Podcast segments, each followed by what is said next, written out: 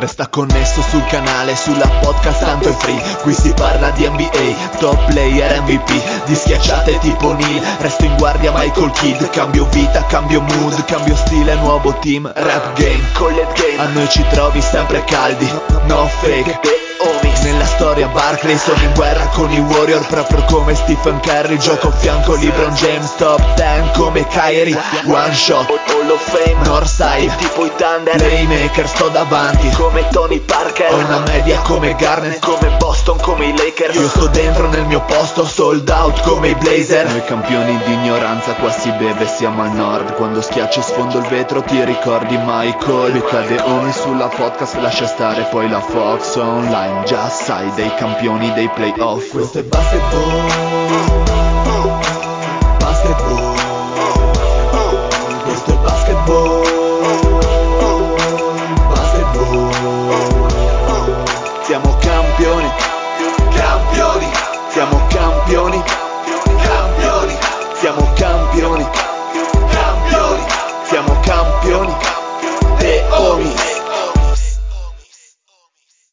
Benvenuti a questa nuova e finalmente ultima puntata di stagione dei The Homies. In questo agosto torrido, che più torrido non si può, siamo pronti finalmente anche noi a goderci le vacanze, eh, a parte lo zio che ormai è disperso e, e quest'anno è stato meno presente del maroccano, ormai contende lo scettro all'Eddy del più assente del podcast, quindi rendiamo onore invece ai presenti, quindi saluto il mio amico Fede, ciao Fede. Bella Regas, eh, io ne devo approfittare per salutare il nostro medico di fiducia, quelli del gruppo già lo conosco, il mitico Pippo, perché stanotte ha ufficialmente conquistato la cintura di Barney Stinson e non mm, dico con l'asterisco più, però con l'asterisco. Ma, ma comunque secondo me, no, allora, secondo me questo è come quei record mondiali non omologabili per il vento, cioè, sì, grande sì, prestazione però... Eh vabbè, e poi, e poi a quanto pare, ed era indoor, quindi chiaro che i campionati indoor sono sempre diversi. Eh Però sempre cintura, tanta roba. Bene, bene, bene. Un saluto al mio amico Coner e nonché grande, insomma così, eh, frequentatore di, dei posti più in del Friuli, il Dile. Grandissimi, un saluto a tutti, sempre carichi come delle molle. A proposito di gente carica, eh, non posso che, che, che esimermi da, da, non salutare il Saruman del Castellaccio. Ciao Patrick. Ciao Mario. Mamma mia, che voce sensuale. Come stai, Patrick? Male. Sto male. Quando ti sento così un po' mi emoziono. Chiudiamo con eh. ultimo e ultimo nella vita, l'uomo che ha fatto, insomma, eh, del motto di famiglia, quello della puntualità, il biglietto da visita, della buona educazione, Lorenzo. Eh, la buona educazione e le brutte intenzioni di ieri sera.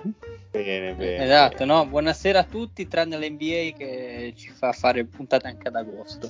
Mamma mia, mamma mia. Come dicevamo, siamo in chiusura, quindi per un paio uh, di settimane, di mesi, di anni, boh, uh, dovrete fare a meno della nostra immancabile compagnia settimanale, ma non prima di aver uh, rianalizzato un po' meglio, squadra per squadra, tutti i movimenti che ci sono stati in una delle free agency più povere di contenuti, di emozioni.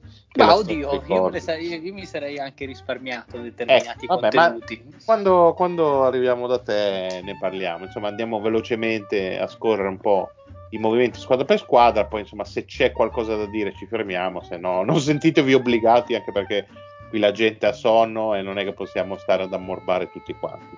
Quindi cominciamo con gli Atlanta Hawks che in questa free agency ehm, hanno aggiunto le rifirme di Solomon Hill, eh, Trey Young, Gorgi Dieng, Lou Williams, John Collins e eh, scusate, Trey Young ovviamente l'estensione in più, um, via trade hanno ricevuto buon Delon Wright. Qualche commento su Atlanta? Diciamo che le firme, le rifirme di Collins e mm. Trey Young, soprattutto quelle di Young, era scontatissima e dovuta. Eh. E... Quella di Young sì, eh, Quella di Collins. Collins. secondo me è stato furbo Collins per una volta, nel senso che ha evitato di fare la mossa a Shredder e di pigliarla al culo, ho detto sinceramente. Anche Quindi ha detto, oh, sembrava anche un buon contratto, ne parlavano, non so se Sì, l'avevano sì. detto puntato, l'avevano Sì, detto sì. fuori onda, del No, fatto che l'avevano detto. probabilmente eh, poteva ananche prendere 4-5 milioni in più l'anno, forse come, Sì, sì. come idea di base, perché mi pare che lui abbia preso 125, 5 per 5. eh, quindi... Ah, probabilmente avrebbe dovuto prendere lo stesso contratto di, di Sga che ha preso 172, quindi visto che stesso, stesso annata ha preso 50 milioni di meno quasi, però chiaro che non ci sarebbe mai andato vicino a prendere quello lì. Secondo me hanno fatto bene a tanta cosa, insomma, contratto. 40, 50, 140, 150, però mi sembra un buon contratto. E Sì, sì, resta il nucleo dello scorso anno, e anche perché le, uh, le dipartite insomma, non mi sembrano grosso, gro- grosse perdite. Abbiamo Chris Dunn uh, tradato insieme a Bruno Fernando ai Celtic, quindi direi Però- che si può andare agilmente oltre se, se gli altri non hanno Sì, niente sì. da aggiungere. Oh, andiamo a Boston dove c'è stata la prima uh, off season eh, col, uh, col, col nuovo management, diciamo così, nuovo vecchio eh, management e questa nuova free agency ha portato eh, il ritorno di Canter, la firma, Basta. la firma eh, che ha fatto molto parlare di sé e anche il Fede l'ha citato di Dennis Schroeder un anno a neanche 6 milioni e tramite trade si sono ripresi all'Orford eh, Josh Richardson da Dallas, Chris Dunn e Bruno Fernando. E vanno a perdere però due giocatori dal nome altisonante poi sul rendimento possiamo parlarne eh, Kemba Walker eh, finito ai Thunder e Tristan Thompson eh, che è andato a spiaggiarsi in quel di Sacramento e mentre non sono stati rifirmati Ivan Fournier e Ogilè che si sono accasati ai Knicks e a Milwaukee. Eh, qui ci sarebbe un po' da parlare. Eh sì, Beh, si sono sicuramente ripresi in parte con quella firma di, di Shredder, anche se chiaramente è molto transitoria. Lo- l'obiettivo mi sembra svuotarsi un po' il capo e provare a prendere qualcosa di grosso come ha fatto in Pippo futuro. si è svuotato il cap stanotte Bravissimo, il, il buon Pippo che si è svuotato il capo, grandissimo Pippo, che svuotatore di capo ragazzi. E il, il senso è, Che brutta cosa. è, assolutamente, è assolutamente quello direi, Cioè, perché altrimenti come, come free agency di per sé praticamente hanno pagato per prendere gente tipo Fournier pochi mesi prima che poi non hanno riconfermato, però direi che il core inamovibile o quasi è Brown e Tatum ed eventualmente Smart e poi dopo Si vede. teniamoci soldazzi per, per fare qualcosa, anno di transizione questo direi.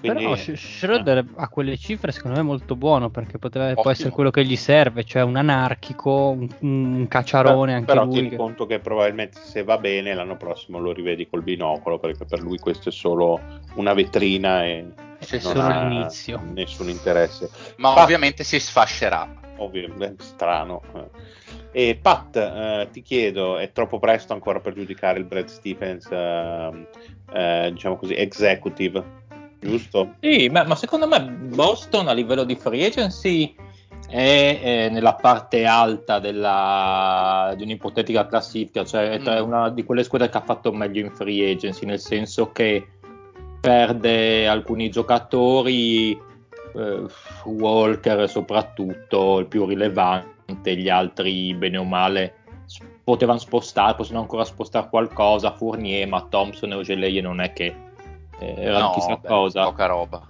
torna Orford che secondo me è una firma sottovalutata per quest'anno almeno perché ha già giocato in quel sistema di Boston visto che c'è ancora Brad Stevens al comando alla fin fine anche se in un ruolo diverso lo chiamo, comunque penso che il sistema possa essere abbastanza vicino a quello con cui ha giocato Orford quindi è ancora un giocatore valido Orford Schroeder una buona firma, Richardson eh, lo- mi piace, insomma, sì, non è il Richardson magari di Miami, l'anno a Dallas è stato un po' duretto per lui, però chissà, mh, non mi dispiace come giocatore, potrebbe potrebbe ri- ripigliarsi un pochino in questa, in questa Boston. In generale non mi dispiacciono le firme. Certo, poi come dice il Fede, Fournier che è andato via zero, beh sì, però a quei prezzi che chiedeva è meglio perderlo che avercelo sinceramente. Assolutamente assolutamente. Quindi no, almeno nel contesto dire, di Boston. Eh sì non mi sento di dire che sia stato uno sbaglio non rifirmarlo no. pur avendoci investito prima. Erano prezzi troppo alti per Fournier. Quindi boh mh, mm, squadra, boh, probabilmente come dice il Fede, un anno di transizione, magari può fare un po' di rumore, ma certo non, non, sembrerebbe una contender, poi non so, vedremo più avanti quando si presenterà tutto. No, vabbè, ma le contender neanche lontanamente. Sì, eh, a proposito di contender, Brooklyn Nets, uh, Free agency comunque anche qui interessante perché hanno scambiato Landry Shamet con Javon Carter da Phoenix hanno perso Spencer Dinwiddie che comunque non hanno avuto tutto l'anno scorso ma eh, era abbastanza scontata la sua partenza e Jeff Green accasatosi a Denver e sono stati sostituiti con appunto il già citato Javon Carter, Jim Johnson e soprattutto Patty Mills che insomma anche alle Olimpiadi ha dimostrato di essere ancora un tiratore valido. Eh, pesando un po' i pro e i contro, Dile, ti sembrano rafforzati o no da questa free agency? Ma è buona la firma sicuramente di Patty Mills, mi è piaciuta perché comunque porta esperienza dal Pino e può comunque dare qualcosa in più a questa squadra, soprattutto alla luce degli infortuni che hanno avuto quest'anno, soprattutto nel regular season più che nei playoff, perché poi ai playoff viene richiesta ovviamente del talento in più. Non mi sono dispiaciuti, dai, come, come mosse, è vero, perdono Dinwiddie, ma insomma penso che il divorzio in casa fosse già scritto da, da un po' di tempo a questa parte e bravi secondo me Washington a crederci e a raggiungerlo, insomma ad accaparrarselo. Su Javon me... Carter cosa mi dici invece? Come? Hai avuto Javon Carter, tu che ce l'hai avuto. Ah, eh, Javon Carter è, può essere il tuo terzo cambio dei play, cioè non, non sposta più di tanto è vero che a me non era dispiaciuto ai Suns, poi ovviamente con uh, la salita di, di, Cameron Payne nelle preferenze di Monty Williams è, è ovviamente sc- è stata una seconda scelta. Un giocatore che comunque se la cavicchia senza infami senza lode può stare parcheggiata in Nets e vedere se può portare qualcosa. Secondo me loro con sto scambio hanno fatto questo discorso qua, visto che Shamet non ha reso quello che si aspettavano, perché ci ricordiamo che l'anno scorso comunque quando scambiarono per Shamet eh, eravamo molto incuriositi perché vai ad aggiungere un giocatore che aveva dimostrato di saper essere un tiratore valido eh, in quella squadra lì che, eh, in cui avrebbe goduto di un sacco di spazi Mm, c'era interesse, insomma. Eh, poi non è andata così la stagione perché secondo me la stagione di Shamet è stata abbastanza insufficiente sui due lati del campo, mai pericoloso da dietro l'arco e anche difensivamente abbastanza un, un telepass e quindi si sono detti ma prendiamoci Carter che comunque difensivamente Carter che, sì, Canter, buona Carter è ben piazzato, non so se il dealer me lo può confermare, c'è uno che difensivamente è un, sì. tipo, è un tipo abbastanza tosto, quindi hanno detto visto che l'attacco non è il nostro problema, proviamo ad aggiungere il motore uno che non chiede palla in mano, sugli scarichi può, può tirare, però difensivamente ci dà una dimensione sul perimetro abbastanza solida, ecco. Sì, sì, no, no, quel, da questo punto di vista eh, ci può stare, ecco, però non è, cioè, a meno che non abbia veramente un'esplosione, non penso che sposti. Ma no, ma, ma, non ce l'avrà mai, però comunque è sempre un pezzettino in più così. Su Patti Mills io invece sono un pochino più freddo, secondo me sono quei giocatori che dicevo che hanno i loro momenti di gloria quando giocano con le nazionali, quindi noi magari tendiamo un attimo a sopravvalutare il Patti Mills in questo momento vedendo quello che ha fatto con l'Australia, ma in NBA era abbastanza era diventato un po' un mediocre, cioè non ce la faceva più sostanzialmente. Beh, c'è da dire che magari nelle ultime stagioni, eh, a meno l'impressione visiva era quella che non fosse mai pienamente uh, in forma, sembrava un mm. po' un po' gonfio, permettetemi il termine, nel senso adesso mi sembra bello tirato a lucido e considerando quanto uh, il suo gioco si basi su comunque eh, giocare sui blocchi, eh, essere al top della forma per un giocatore come lui è, Sì, certo, certo.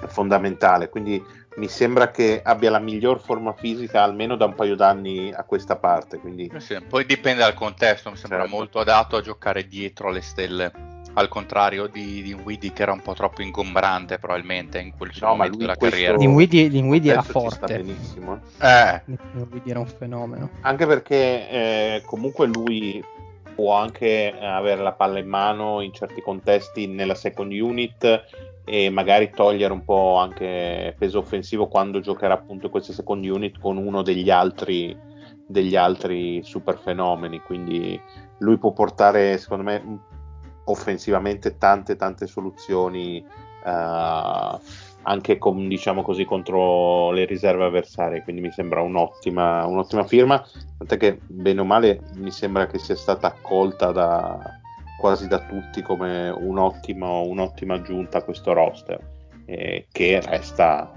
probabilmente quello da battere eh, a est. Eh, appro- rimaniamo a est e ci spostiamo a Charlotte anche qui eh, qualche movimento interessante perché eh, gli Hornets aggiungono tra free agency e scambi Ish Smith, Kelly Oubre Jr. e Mason Plumlee e in cambio di sostanzialmente escono Devonte Graham, questa è una cosa che un po' mi ha stupito, e Cody Zeller. Quindi sostanzialmente Schmidt va a prendere il posto di Devonte Graham e qui insomma dire che il cambio non me ne voglia il buon Schmidt è abbastanza a perdere e, e Plumlee va a sostituire Zeller con Ubre che sembra quel- l'acquisizione un po' più rilevante delle tre. Bah, eh, Plumlee mi sembra un cambio abbastanza a vincere, visto Cody Zeller negli Beh, ultimi insomma, anni. secondo me sarebbe a perdere in tutti i casi, nel senso avere Plumlee, avere Zeller, perdi comunque. cioè.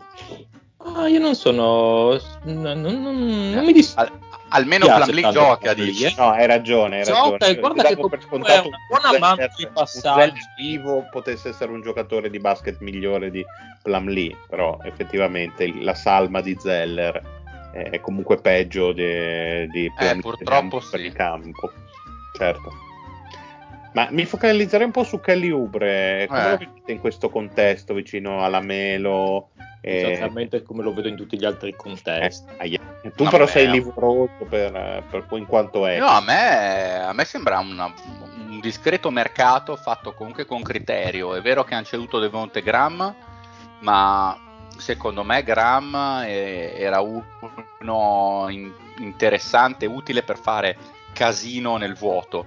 Quando inizia a strutturare la squadra era Esatto. uno che tirava veramente tanto e tanto male, E veramente toglieva poco palla alla. Melo. Esatto, Più che altro quindi- poteva avere quasi più senso scambiarlo l'anno scorso col, eh, dopo la stagione che aveva fatto, che Sì, aveva sì, un sì. valore più alto. Eh, Sì, però non sapevi chi era la Knight è Melo. buono secondo me, quindi ed è- e lo sostituisce veramente non dal giorno Sì, sì, 1, da- perché da ovviamente numero 11 parli, no? Esatto, però ha un bel talento e secondo me in potenza può essere meglio di Graham, di sicuro molto più fisico e comunque però è- ha tutto il talento sia di, di tiro che di penetrazione, di taglio, sa fare dei bei, può essere un giocatore molto interessante per fisico, tecnica e atletismo a fianco a Ball. E Ubre è un altro che cazzo corre, si, fa- si sa far trovare, uno di quelli che Ball trova molto volentieri in campo aperto e sui tagli, quindi mi è sembrato un bel mercato fatto con criterio, un, 7 tranquillo. Più che altro Ubre mi sembra il classico giocatore che in questo momento storico dell'NBA dove lo metti sta, cioè su un giocatore che fa un po' comodo a tutte. Esatto, al- esatto. a- al- magari non l'ubre dei primi tre mesi della scorsa No, stagione. eh, ecco esatto, dove ha Esatto. preso uno, uno tiratore clamoroso. Storia. No, beh, quello lì è- sarebbe Sì. ottimo per cantare davanti a una platea, con te partirò. Veramente Esatto, ottimo. però il valore fisico e tecnico del giocatore lo conosciamo. E poi Quindi diciamo restano una lock quasi certa per i playoff a est, eh, come li vedete? Bene. Mm, eh, Con la sì, sì, anche perché la È un po' 4 di questo per dirlo, forse per queste squadre di metà classifica. Bisognerebbe, vedere- tante cose. bisognerebbe ripar- riparlarne magari a settembre, vedere come sono i rookie, vedere se succede ancora qualcosa di scambi. Per adesso il mercato è stato fatto bene, secondo me, ma per me più per la posizione del centro, che almeno hanno un centro solido e che è sempre disponibile, quindi almeno quello. Sulle altre Io- firme, Ubre e Schmidt, sì, Ubre vabbè non è un cattivo giocatore, ma non è che ti sposti tantissimo. Oh, di- Diciamo che li vedo sicuramente nel gruppone che potrebbe andare al play-in. Il problema è che ci sembrano tutte. Poi andiamo a vedere, a parte tipo due squadre, tre, a parte Toronto, Detroit eh, e Orlando, sono tutte quante candidate al play-in. Quindi qualcuna che esce fuori ci sarà per forza. E come dice giustamente il Patrick, poi io non direi non solo a settembre, direi a gennaio quando hai quell'infortunio di troppo cioè perché tra, tra le varie Indiana, Chicago e Washington, anzi Washington forse fuori, però vedremo lì chi è che va e chi è che non va. Ma quindi il play-in è confermato? Mi pare di sì, no? Sì, Anche per sì. quest'anno. Non lo so. Mi pare proprio Mi di pare di sì. poi boh. Intanto che Lorenzo cerca, andiamo a un'altra di queste squadre a est con ambizioni playoff, è una di quelle che ha fatto più rumore, più parlare di sé perché tanto c'è una Ah, gara clandestina, credo sotto casa mia, non so se avete sentito, però vabbè. Ma E sono strade di montagna, ma cosa corrono? dicevo, ma infatti, dicevo, eh, parliamo dei Chicago Bulls eh, che ha fatto molto parlare di sé, eh, in uscita Satoransky, Garrett Temple e Daniel Tice, quindi insomma tre giocatori importanti ma non importantissimi, comunque dei bei role player. E però sono entrati dalla free agency Alex Caruso eh, e tramite trade Lonzo Ball e DeMar DeRozan. E tra l'altro, permettetemi di dire, sono molto contento che al draft abbiano scelto il cattivo di Doctor Strange, ovvero Dosumnu. Dosulmu. Grande. Quindi lo guarderò con simpatia. Se Prego, non sbaglio, su- Mario, eh. tu mi confermi che il giorno che dovrà rifirmare il GM di Chicago andrà a dire Dosunmu, I came to bargain. Esattamente, proprio così in loop fin quando non accetta gli spicci che gli propone. minimo salariale, ma voglio 100 milioni. Minimo salariale, Dosunmu, I came to bargain. Che scena Esattamente incredi- così. Che scena incredibile che sarebbe. Vai, Comunque- Lore, dimmi qualcosa su Chicago. Non dirmi che è Bah. una bella città. È morto il Eh, devi, sai, ti insegno, devi togliere il muto se vuoi parlare. Bravo. Fatto, fatto, fatto, fatto, fatto. Infa- eh, stavo dicendo che ci hanno fottuto Lonzo, quindi saranno i prossimi riva- rivali per una vita. Ehm, non lo so, mm, non lo so, boh, mi sembra una squadra costruita, che cosa abbiamo al momento, quali sono i giocatori di nome più interessanti che possiamo prendere in questa free agency poverissima, boh, proviamo ad offrire. Non mi spiego il contratto a De Rosa, anche secondo me non c'entra nulla con eh, la timeline che avevano in mente magari per questa squadra, perché si andrà a pestare credo un po' i piedi con la Vin, cioè mi sembrano due giocatori che operano più o meno con uno stile di gioco molto simile, magari De Rosa è un po' meno perimetrale di Lavin, però l'usage e i tiri che si prendono sono quelli. Sì, non lo so. sì. È un No, po' no. la mancanza di tiro globale delle roster che lascia un po', de- un po' il punto di domanda, no? Quindi Cioè, spazi m- pure a m- zero. Mi sembrano de- dei giocatori, mm, mi sembra una squadra stile album delle figurine. Quindi Eh, sì. pre- prendiamo giocatori, ma neanche di, di tier 1 o 2, prendiamo dei giocatori che comunque sono carucci, che sono di nome, quindi Vucevic, Lavin, appunto De Rosa e Lonzo Ball, e diamo una palla in mano e vediamo che succede. Non ne ho la più pallida idea di come, di- di come potrà andare, anche perché storicamente questo tipo di squadre fatte di, di figurine alla Stefan Marbury, eccetera, chi vuol, capis- chi vuol capire capisca, non è che siano andate così bene. Eh, mi, mi- mi sembra l'ennesimo punto di partenza per Chicago, che ancora una volta si conferma una franchigia che mi dispiace per i tifosi di Chicago, dopo che se non avesse avuto Jordan sarebbe forse la franchigia più derelitta dell'NBA, ma a mani basse. È un po'. Eh. Ma- e, e che vogliono rifirmare la Vin che scade, quindi gli hanno messo addosso più talento possibile per convincerlo a rimanere. eh, capito, ma gli hai Però messo- non può neanche essere la tua pietra angolare la Vin. Dico che quello che vogliono fare Scusate, sicuramente scusate devo un quello. attimo assentarmi che mi sta chiamando mia madre, arrivo subito. Eh, quello è Che importante. bel momento di radio verità, benissimo. Ciao, ciao, ciao. E Allora- salutiamo la mamma di, Lo- di- di Lore che è giovanissima e bellissima, peraltro. E... Davvero. Bene, su- il- ogni, singola, eh, ogni singola firma di per sé, cioè, in realtà a me non preoccupa così tanto il fit di De Rozan con Lavin, perché comunque Lavin è un gran tiratore, potrebbe beneficiare un po' di più di, di, di giocare off the ball.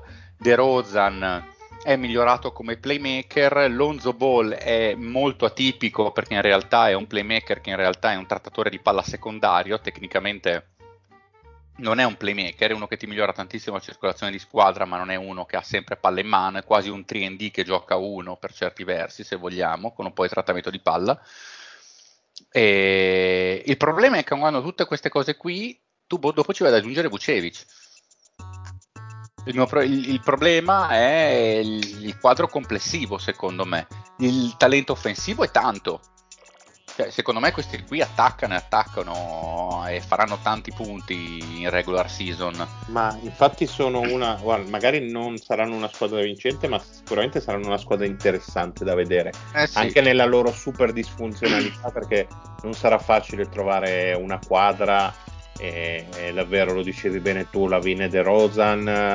Eh, non sembrano proprio il miglior fit tecnico possibile mettici anche Lonzo e Vucevic, eh, la situazione in, in, è un po' eh, intricata da, da, risolvere. Però... A, a, a, livello contrattualistico mi sembra che almeno per tre anni ne avranno questa squadra, quindi nascono e muoiono così. Però ripeto, sì, diciamo, diciamo due e poi stiamo a vedere, perché quando iniziano a mancare due anni al contratto di De Rosa, poi forse puoi fare qualcosa. Comunque la, la, la firma di Caruso mi è piaciuta. Ma Caruso è un altro, un altro come Ubre, che comunque è un difensore molto buono, è uno che tira, quanto tira? 35-36% ecco, da 3. Lui in questo contesto invece mi sembra un bel fit, anche perché veramente sì. era un player che non, che non dà fastidio, diciamo così, anzi fa quelle piccole cose utili non sporca. A proposito, che... al contrario di Prego Uber. Mario. No, no, no, no, finisci perché stavo per dire. Stavo no, no, mi chiedevo se ogni tanto non verranno fuori delle ignorantate del tipo eh, sopra, quintetto veramente bassissimo con addirittura Patrick Williams da 5, De Rosan da 4, da 3, Caruso C- da 2. Chicago non, non, non, non, mi sembra il posto per provare queste amenità, mi sembrano eh, molto più...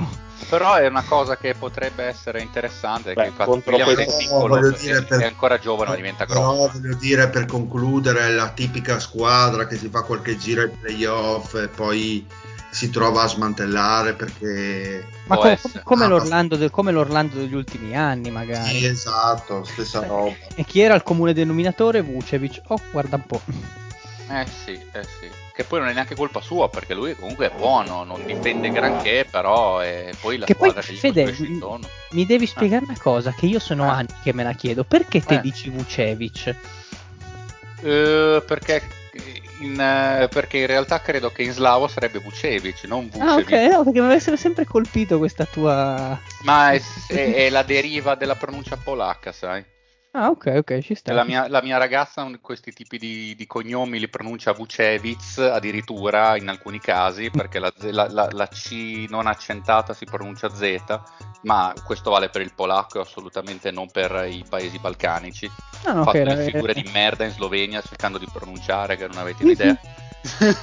Donziz, Donziz, un po' sì, bolognese. Donziz, sì, le, le, sì, volevo, eh, sì, il godfather delle ziz, volevo, delle tette, il Donziz. Va bene, visto che la... comunque, comunque sì, no, mi viene da aprire Vucevic per uh, mie, mie, derive, probabilmente sbagliato, non ne ho idea. No, no, così, visto che la, la, discussione sta veramente abbassandosi di livello, andiamo con una squadra che lo affosserà del tutto perché parliamo dei Cleveland Cavaliers. Vabbè. E hanno fatto poche mosse, ma abbastanza significative. Eh, come tutti saprete, alla 3 sono andati con lungo Ivan Mobley. O il focomelico, come lo chiamano quelli bravi. Sì. E, va bene. E, e, più che altro scelta dovuta eh, in quel momento e non se ne sono curati infatti del fit tecnico perché comunque poi hanno esteso e anche qui secondo me le alternative non erano molte Jared Allen mentre eh, a cercare di dare ordine a questo marasma di gioventù problematica perché insomma eh, anche Sexton eh, ha bisogno insomma di qualcuno eh, di un che faro. possa esattamente quindi hanno, fi- hanno, firmato tramite trade Ricky Rubio, anche lui reduce da ottime Olimpiadi con la Spagna. E al netto di tutto questo, l'unica uscita è Taurian Prince a Minnesota, appunto in cambio di Rubio, quindi poca roba. E... Eh. il progetto tecnico è un grosso boh, perché comunque Mobley e Allen sembrano davvero poco poco compatibili quindi eh, non, non, giocheranno insieme. Beh, allo, stesso, allo stesso in... modo, entrambe le scelte però mi sembravano. Tanto perdonatemi, ma io ho controllato su YouTube da uno slavo come pronuncia ed è Nikola Vucevic. Oh, quindi è veramente Vucevic. Quindi la pronuncia è Vucevic. Sì, d'ora in poi si doveva dire Vucevic. Perfetto, perfetto. Comunque giusto, giusto per, vabbè. Assolutamente. E... Ma il, il, il, fit tecnico secondo me te ne preoccupi tra due anni di Cleveland. Sì, ma infatti eh, ribadisco che non è, eh, non è, quello, infatti non l'hanno neanche guardato, anche perché ehm, Allen tra un paio d'anni comunque può avere un valore e, senza andarci a perdere troppo puoi anche ricavarci qualcosa di più compatibile anche a livello d'età per quanto Allen non sia vecchio, anzi eh, restano un grosso cantiere aperto. Pat, tu come li vedi? Eh, buon, come li vedo? Non ho fatto niente. Eh sì. Mm, Beh, vuol dire che questa la... è la pietra tombale sulla loro stagione. No, è la pietra tombale sul podcast.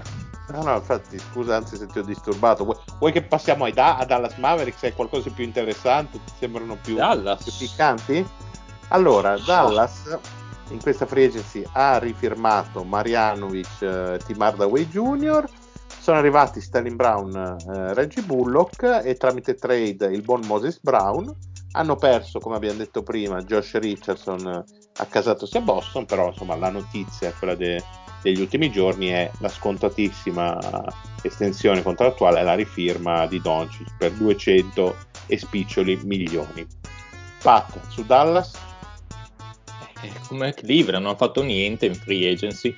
Ah, però mi, mi, distruggi così. Le rifirme di Tim Hardaway e Boban Marjanovic non ti, non ti conturbano un po', non ti, non ti non danno ti fastidio. Ah, per eh, per beh, beh, di Tim Hardaway ne abbiamo parlato la scorsa puntata.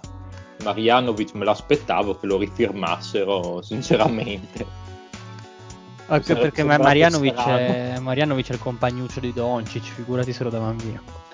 Sì, ormai Marjanovic eh, diventerà come Aslem per Miami. Che Aslem ha rifirmato tra l'altro esatto, un altro anno. Eh, ma lì è stato galvanizzato da essere finito nel quintetto dei vecchi fuori. Ha detto, eh beh, allora prova ancora un altro anno. Sì, beh, ma è chiaramente coach mascherato praticamente, cioè, e, e, fa parte del, de, dello staff eh, Aslem. Quindi anche loro, però, diciamo così, mh, tante piccole firme al di là di Doncic, ma mm. l'impressione che non si siano per nulla rinforzati. No, hanno, hanno, messo difesa perché comunque Reggie Bullock eh, mi confermi Lore ha fatto una ah, bella annata difensiva io, da voi. Io sono incazzato nero perché Reggie Bullock era il miglior difensore perimetrale della squadra e, e, e, tirava al 40% da 3. Secondo eh. me era, una, era, un giocatore che non, non andava affatto. Non andava... E quanto è andato via per la MLE praticamente? Un, dec- un 10 milioni a stagione, ricordo male? Sì, ma perché poi sapendo quanti soldi hanno dato a quel. Vabbè, a, a quel galantuomo di Fournier e poi anche a Borse. E non solo a lui. Eh, eh, eh, esatto. Eh, però non è che potevano darli a tutti. Cioè, no, non li, allora, no, no, adesso, adesso non, voglio, non, non voglio anticipare i tempi, però non dai tutti quei soldi a due giocatori simili, cioè Burks e Fournier. Eh, fai in modo che di spalmarli e li dai appunto a un Bullock che non ha bisogno di palla in mano, ti gioca sugli scarichi e con Doncic è perfetto perché Bullock è uno che ti sa stare in angolo ad aspettare il tiro, è Però, uno che ti sa muovere dai blocchi. perché ho guardato un video dove era uno del Diafragola che diceva Doncic, quindi la pronuncia corretta è Doncic. Ma si chiamava Miranda di cognome? No, quello è un po' più su, quello è un po' più su. Eh. Okay, Anzi, okay. ti diffido a dire cose del genere. Joao Miranda, no, intendevo, l'ex difensore dell'Inter. Eh, no, a Mirando la provincia di Modena, qua dalle mie Giusto, parti. ci sono passato l'altro giorno. Gran... Ah, beh, ah, col treno, grandissimo. Eh sì, no, comunque, sì, free agency, diciamo, in cui hanno fatto le nozze con i fichi secchi, Mavs, diciamo così. Sterling Brown a me piace, io ce l'avevo in, in roster eh, l'anno scorso, è un bel energy guy. È più un giocatore eh, meme che altro, dai. Sì, è un, È un giocatore meme. è più un giocatore da NFL più che altro. Cioè, è un Io, strafisico, io lo però, vedrei bene in WWE a far prendere però, Big però Big intanto, però, però intanto difende, è, è fisico e tira col, 40, eh, col 42% da 3. Quindi, altro Posso dire, giocatore... posso dire che i Mavericks sono incartati? Lo puoi dire? Eh, Spiega- no, hai ragione. spiegati. Manca, eh, c'ha ragione, c'ha ragione. Eh, Cioè, ma il sì, problema è che se dai quei soldi al Dioncic... hanno- cioè non hanno lo spazio per fare manovre importanti, si sono legati comunque a giocatori che più o meno danno sempre quella, il team hardware del caso e poi comunque sono a nozze con Porzingis che Madonna. ha i suoi problemi. Li ve- I Mavs li vedo proprio incartati su, su loro stessi. Cioè, il discorso è questo forse, che ah, come franchigia secondo me. eh. ah, secondo me si portano dietro un sacco di dubbi perché il cambio allenatore innanzitutto boh, va a sapere cosa succede. Eh. E poi secondo me una delle parole d'ordine di questa free agency era trovare un'alternativa tattica a facciamo fare a Doncic, vediamo cosa fa. Tutto. Esatto, e, e non c'è effettivamente questa alternativa perché sono praticamente gli stessi dell'anno scorso e quei piccoli tasselli che hanno aggiunto sono gente buona ma marginale come Bullock che si vanno a integrare nello spartito Doncic, non sono dei suonatori, dei solisti, quindi boh, vediamo così. Vediamo come va. mm, Perché, Eh sì, beh, perché- quest'anno è così, quando iniziano a mancare due anni al contratto di Porzingis, il seco- l'ultimo anno è in player option, ma 36 milioni in player option, Porzingis, logicamente se potesse confermarlo già adesso lo farebbe. sì, Belina. Vediamo. Bene, bene, rimaniamo a ovest, eh, vogliamo il Colorado dai Denver Nuggets. Anche qui, secondo me, non molto da dire perché hanno Sì, rifirmato niente. Will Barton, eh, già Michael Green, l'amico dello zio, e dalla free agency poi sono arrivati Jeff Green e Austin Rivers. E l'unica uscita veramente di peso è quella di Javel McGee. Eh, Vabbè. Poco, poco da, da dire. Peccato non ci sia lo zio a commentare l'ennesimo trasferimento di Michael Green. Non so se avete qualcosa, ma io andrei direttamente a Detroit. e- Sì, sì, sì. Che eh, insomma, Anche sì. qui. Anche qui Loro più che altro le cose interessanti le hanno fatte al draft perché avevano Eh sì.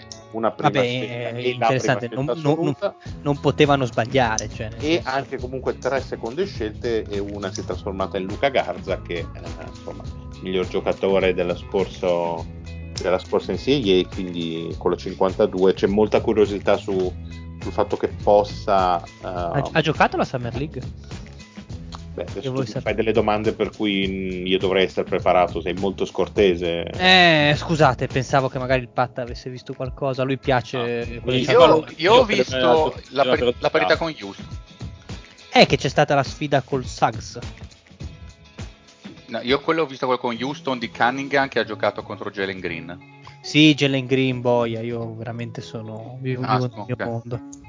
Eh, secondo me, allora, la sfida tecnicamente l'ha vinta Jalen Green. È stato più efficiente, ha tirato meglio, ha fatto più punti.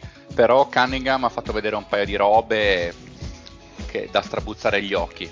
Devo Mm. dire, comunque sempre in controllo, eh, grande tiro, grande eh, maturità. Chiaro che Summer League, però sa già come muoversi su un campo di, di persone adulte. Mi sono piaciuti tanto tutti e due. Mi sono piaciuti tanto tutti e due. Cioè, diventano forte. Il Green mi è piaciuto tanto, poi ne parliamo due secondi con Houston. Cunningham, tanta roba, secondo me. Diventa forte, forte, forte, forte.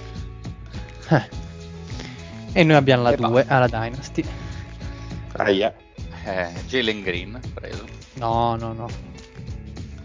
Beh, non sveliamo i tuoi piani perché metti che qualcuno ascolta e poi con Giusto. la 1 ti Ma l'ho già, detto, l'ho già detto a mezza lega chi prendiamo con la 2 perché mm, tanto ormai giochiamo a carte scoperte. Ah, sei, sei proprio ingenuo.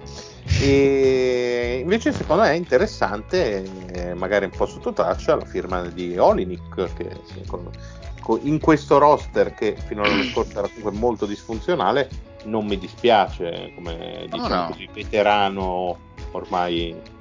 Vabbè, è un altro giocatore che ha tanti detrattori, ma a me è un giocatore che piace perché sa giocare a pallacanestro, sarà sporco come il fango, però è uno che ha letture, sa far girare la palla. Offensivamente è un giocatore che, che gioca col cervello, non è il classico stupido mononeuronato. Uno buono. No, no, assolutamente. Beh, ma è uno di quelli che, eh, come diceva Andy Caruso, eh, dove lo metti sta. Ha la differenza che Sì, oltre un certo livello di pallacanestro fa fatica a esprimersi perché non difende assolutamente, però in squadre come queste dove hanno bisogno di costruire e devi avere una geometria di squadra funzionale per esaltare la crescita di tutti, lo prendi Buono. e sei a posto. Buono. Ma, ma gioca, gioca, giocherà titolare? Credo di sì. Chi? Me sì. Olinik? Olinik. Ma non si va un po' a pestare i piedi con Grant? Ah, Olinik Mm, partirà bah. dalla panca. Anche secondo me parte dalla panca. Vabbè, comunque poi Mm. ne parliamo più, più avanti. Magari con Esatto. tanti minuti. No, no, ma ci sta, ci sta No, sicuramente. beh, ci sta in effetti con Jeremy Grant, poi c'è il Sadico Bay, anche lui, in effetti Eh, personaggio- la tigre di Mompra c'è. Esatto, la tigre di Comunque Mompra, c'è il Sadico Bay. Merda, me lo, me lo Bay vedo e- proprio. Yanez de Gomera. Il, Sa- il Sadico Bay è chiaramente uno dei due pervertiti di Pulp Fiction che si inculano Marcello Wallace. Eh, Il Sadico. Bay. V- Va bene, direi che su questa possiamo andare oltre. Ci spostiamo a Golden State eh, a parlare dei Warriors che avevano due prime scelte in lottery diventati Jonathan Kuminga che vorrei ricordare a tutti il nuovo Il soprannome. soprannome. Eh sì, Fede lascio a te l'incombenza. Allora, i tifosi di Golden State hanno fatto Principeschi. Esatto. Una, hanno tentato una notevole crasi, ma non sanno cos'è una crasi e quindi non ci sono riusciti, però hanno accorciato quantomeno il cognome da Kuminga, hanno fatto entrare semplicemente Kum e poi hanno detto, boh, Jimmy Buckets suona bene, diamo del bucket anche a quello. Soltanto che così gio- buon Jonathan Kuminga è diventato Kum, Kum Bucket, che suona molto simile a Cam Bucket, scrive quasi uguale, che vorrebbe dire Vabbè, ma i, i liquido nostri ascolt- i seminale. nostri ascoltatori Non sanno l'inglese. Ma io, io non ho detto niente di fuori dalle righe. Eh, però mi piace la reazione all- all'unisono, all'unisono che abbiamo avuto io e il Mario. Nel, nel No, no, meglio, meglio evitare, lo dico per chi poi farà la censura in puntata. No, perché poi Altra- c'è i minori, sai. Altra prima scelta in lottery Moses Moody e a fronte delle partenze Dicono di... buono, eh, dicono buono. Beh, vediamo insomma, alla fronte delle partenze di Basemore e del già citato Kelly Ubre eh, hanno aggiunto le mani a Bielizza, eh, quel bollito schifoso traditore, e Bielizza mi insegnerebbe Bielizza, E, Bielizza. infatti è per- Bielizza. per Bielizza. e l'aggiunta, quella veramente interessante, al minimo o, o lì vicino, Otto Porter Jr. che mi sembra uno dei migliori fit di questa free agency, soprattutto tra le firme tra virgolette minori. Ma che brutta fine Otto Porter a livello contrattuale. Beh, a livello contrattuale sì, a livello tecnico Oh. mi sembra in un ottimo contesto. È da mo' che non riesce a giocare C'è anche Eh, da dire che ha preso dei bei soldi per tanti anni, eh, insomma, senza giocare. da quel punto di vista non, non credo si possa lamentare. Pat, tu che l'hai avuto tanti anni, come lo vedi Porter eh, nel contesto Golden State? Tecnicamente bene, io spero che si ri- riprenda fisicamente, perché i suoi guai sono stati più fisici che, che tecnici. Eh, Bielizza e Porter sono perfetti. Secondo me Golden State è una delle migliori free agency tra queste squadre, perché hanno preso due giocatori che sono perfetti per due giocatori intelligenti, ancora prima che tecnicamente validi, e che sono perfetti per il gioco che esprimevano insomma nei loro anni migliori e si sono liberati di Kent Basemore che ormai ha poco da portare al basket di Kelly Ubre che è buon, è un panchinaro e non è un giocatore di grande intelligenza cestistica. No, no, ma Beh, sono critiche che ci stanno, tutto Sì, sommato. sì, beh, però mh, comunque non... eh, sì, ha- hanno fatto delle firme intelligenti tra quelle, diciamo, di secondo piano. È quello che si potevano po- fare. Cioè, beh, si, si potrebbe obiettare che ovviamente non sappiamo cosa potessero effettivamente fare poi per arrivare a firme più di primo piano. Chiaro che hai delle scelte di discreto peso, tutto quanto, e poi dopo ti ritrovi con un roster comunque che è sempre più vecchio e alla fine hai dei hai preso dei giochi eh? sempre più No, vecchio sempre che più vecchio. scemo che sei porca boia e, e che e hai preso comunque i giocatori dei progettoni neanche i giocatori pronti a inserirsi che dici quindi boh, potrebbero aver fatto un gran numero però qualche dubbio io un pochettino ce l'ho. Diciamo che se poi rimangono cose che puoi cedere il giorno in cui qualcosa diventa interessante, mi, mi rimangio tutto. Chiaro che Eh, adesso non lo so. Oh, però Kuminga non mi sembra una brutta scelta. Moody invece, boh. Ma l'occhio Moody. Esatto. Kuminga io sinceramente mi riservo di, perché è, chiara- è chiaramente un giocatore di talento. Però da più parti ho letto, ho sentito dire che ci sono dubbi sul fatto che è uno coi razzi sotto i piedi, ma che non ha un grande feel for the game. Però E- lì glielo possono far venire il Sì, film, appunto. pensa se fosse Eh, figo non tipo a mille so.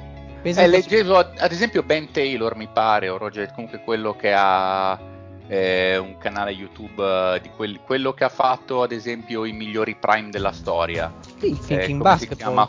Thinking Basketball, che mi pare si chiami Ben Taylor, eh, il Sì, gestore. sì, sì, sì, che, sì, sì, sì. che comunque quello hanno fatto varie statistiche, hanno fatto vedere che tra quei tre giocatori coi razzi sotto i piedi, al prescindere dal livello fisico, che a 19 anni non avevano un grande feel, feel for the game, quello non lo tiravi su. Ma Per Molto Feel for the Game intendi, intendi proprio letture, fluidità Bravissimo. offensiva, queste cose qua. Eh, esatto, un po' la Andrew Wiggins se vogliamo.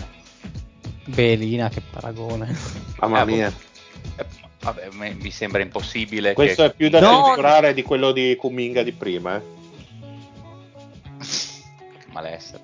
No, e poi magari io mi sbaglio, si sbaglia loro perché i Warriors, insomma, gli diamo tutti i benefici del dubbio di questo mondo. Se effettivamente uno che ha quel tipo che non ha grandi letture, diciamo che un giocatore che non ha letture a 19 anni, cioè comunque, comunque eh, gioca a basket eh, da almeno 10 come minimo, poi fai fatica a fartele venire o ti specializzi e fai letture relativamente semplici oppure se sei uno che deve macinare gioco, cioè per esempio le letture di Kate Cunningham se le sogna la notte, Vabbè, questo qui. ci sta. Avanti, lì. avanti. Bene, Fede, tocca ancora a te, anche se comunque Ah. di Houston eh, del draft abbiamo già parlato, della scelta Sì, un po' sì. di Green e dalla free agency diciamo che è arrivato poco perché avete rifirmato Nwamba. Eh, Eh, che esatto, David Nuaba che farà il terzo film del principe cerca moglie con quel nome lì. Grande. e, e Daniel Tice che è una bella piccola aggiunta secondo me. Esatto. Oh, Guarda, telegrafico. sì. Visto qualcosa di Summer League, come dicevo, Jalen Green mi sembra molto buono e Sengun tecnicamente lì in mezzo è un padre eterno a livello Summer League. Cioè, se li ha mangiati tutti. No, Poi- vabbè, vabbè, offensivamente questo lo sapevamo. Quello lo sapevamo già, però confermo Che che... Sì, sì, che madonna lì. Assolutamente, poi vediamo a livello superiore. In- Poi potrei può essere un Marianovic che non può stare più di 4 minuti in campo. eh. Ma più uno scola, secondo me, che avercene, cioè che scola comunque uno No, ma dico proprio come ruolo, eh, come nel senso Ah. quello che proprio non te lo puoi permettere. Però Ah, secondo me è, più- è sicuramente molto più mobile, quindi Cioè, quello beh, non mi preoccupa beh, tanto. A me perché meno bisogna Scola. scomodare Certo. Mike Buongiorno di, di insomma, co- cose del genere. Mi sei piaciuto. Ma Comunque, detto vediamo. questo, andiamo oltre perché eh, Sì, sì, appunto, sì, sì, a posto, a posto. c'è poco di interessante della free agency. Anche gli Indiana Pacers eh, non hanno fatto chissà che, rifirmato. TJ McConnell, aggiunto Tori Craig, eh, che questa mi sembra una firma discreta, e qui secondo me è un errore di battitura perché hanno aggiunto Kiefer Skies, che, Sykes, boh, io è la prima volta che lo sento, non so neanche se, se sia veramente un giocatore di basket, e, e hanno perso Doug McDermott finito a San Antonio.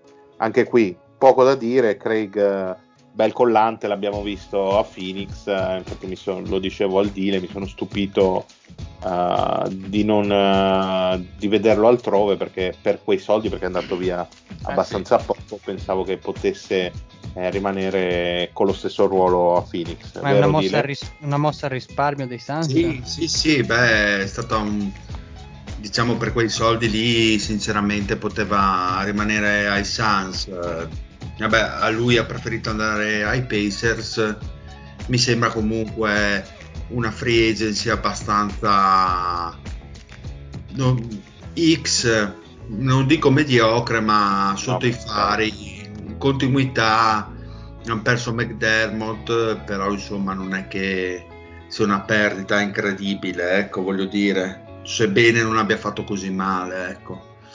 Ma vediamo eh, come sì. gli rendono al draft il Duarte, l'Isaiah Jackson, se sono dei giocatori NBA, magari per impolpare la second unit, mi sembrano i soliti Pacers, eh, né più né meno, ecco. Mm-hmm. Altra squadra che magari non si è mossa molto in free agency, anche perché non aveva tutte queste possibilità, erano al di là di far saltare tutto, sono i Clippers che hanno giustamente rifirmato Batum che lo scorso anno se l'è guadagnato e come la conferma anche oltre ogni più rosa aspettativa secondo me il rendimento di Batum l'anno scorso è stato per certi versi sorprendente e poi è arrivata la, la rifirma di, di Kawhi eh, che però non dovrebbe giocare l'anno prossimo ci sono forti dubbi e, e anche qui che cosa vuoi dire mosse eh, Bravo Pat, apriti una birra. Mosse dovute, eh, spazio di manovra pressoché nullo. Sì, cioè, mm, non so neanche che tipo di anno potranno fare la prossima stagione perché sarà molto transitorio senza Kawhi. Poi eh, hanno dimostrato di saper eh, essere una squadra temibile anche senza, però stiamo parlando di una serie di playoff sulla stagione regolare non lo so. Voi in che mh, mm, ai nastri di partenza in che posizione li vedete? Mh, mm, tra la 7 e la 8, tra la 5 e la 6? Come a parte che al momento è difficile un po' capire, sicuramente non tra le prime 4, quello mi cioè, sembra... do- domanda, rischiano mm, consider- mettiamo che non esiste il play-in, rischiano di non arrivare tra le prime 8? No secondo me per quello che hanno fatto anche i playoff mi sembrano abbastanza solidi con un Paul George che tira la carretta per tutto l'anno mi sembra abbastanza difficile vederli fuori dai playoff comunque a rischio, a eh, rischio. Sono, sono, comunque lì al pelo eh, nel, se non ma c'è play ma i Clippers sì. sì. no boh ma siete ubriachi cosa fuori dai playoff No, no, no, non hai sentito il discorso. Passo Sid senza Kawhi, perché se Kawhi non gioca, diciamo. Mm. No, non fuori dai playoff, ma chiedeva ah. giustamente. No, però comunque. Ah, te subito ad attaccare, no, supponendo che non ci sì. sia Kawhi, comunque Utah parte davanti, Phoenix parte davanti. Denver, secondo davanti. me, parte davanti perché Jokic ce l'hanno loro. Dallas Lakers. secondo me sono no, tutti Dallas. sani è meglio, è meglio, Dallas dei Clippers senza Kawhi i Lakers partono davanti piuttosto eh, ma appunto Golden State parte davanti quando fai la conta quando fai la conta le squadre escono fuori che le stanno davanti eh, esatto. E già, e già sono 6 che sono meglio quindi già parti dal 7 rimango alla 7 e la 8 poi mm, Beh, se Memphis sono, fa così cosa ci fa sono con tre la... squadre sostanzialmente che puoi escludere che mm. sono secondo me San Antonio eh, Minnesota, Oklahoma, Houston, Minnesota, eh, no, ma ce più due. E volendo anche Sacramento, quindi in realtà le squadre più deboli ci sarebbero. No, no, ci sono, ci sono, però sono lì che insomma un infortunio però di troppo e finisci decimo. San Antonio e Sacramento possono anche beccare l'annata che gli stanno sopra, voglio dire che comunque un po' di talento ce l'hanno, ecco. Sì, sì, sì, sì, sì. Ma eh, passiamo da un estremo all'altro rimanendo nella stessa città perché se eh, Atene non piange. No, se i Clippers sono stati abbastanza fermi, i Lakers hanno mm. fatto i fuochi d'artificio in questa prima, sì, sono i, quelli che insomma i grandi protagonisti nel bene o nel male, poi ah. vedremo. Io ho, sentito, io ho, sentito, della gente, ma hai visto i Lakers? Titolo l'anno prossimo in carrozza, eh? In carrozza no, però sono... Calmi, calmi. Sono... Scusa, ma hai, hai, hai per caso detto carrozza? Eh, eh, eh, tutti in piedi, tutti in piedi. Io mi sono alzato, sappiate. Allora, sei, ricapitoliamo un, un po' questi, po- questi Lakers. Posso dire una cosa al volo sui Lakers, Mario? No, prima ricapitolo e poi puoi dire ah, scusami, hai ragione, hai ragione. No, i nostri ascoltatori che sono hai ragione. si sono persi il fatto che Eh, non ci sono più a roster Kyle Kuzma che va a paddare, si spera, a Washington.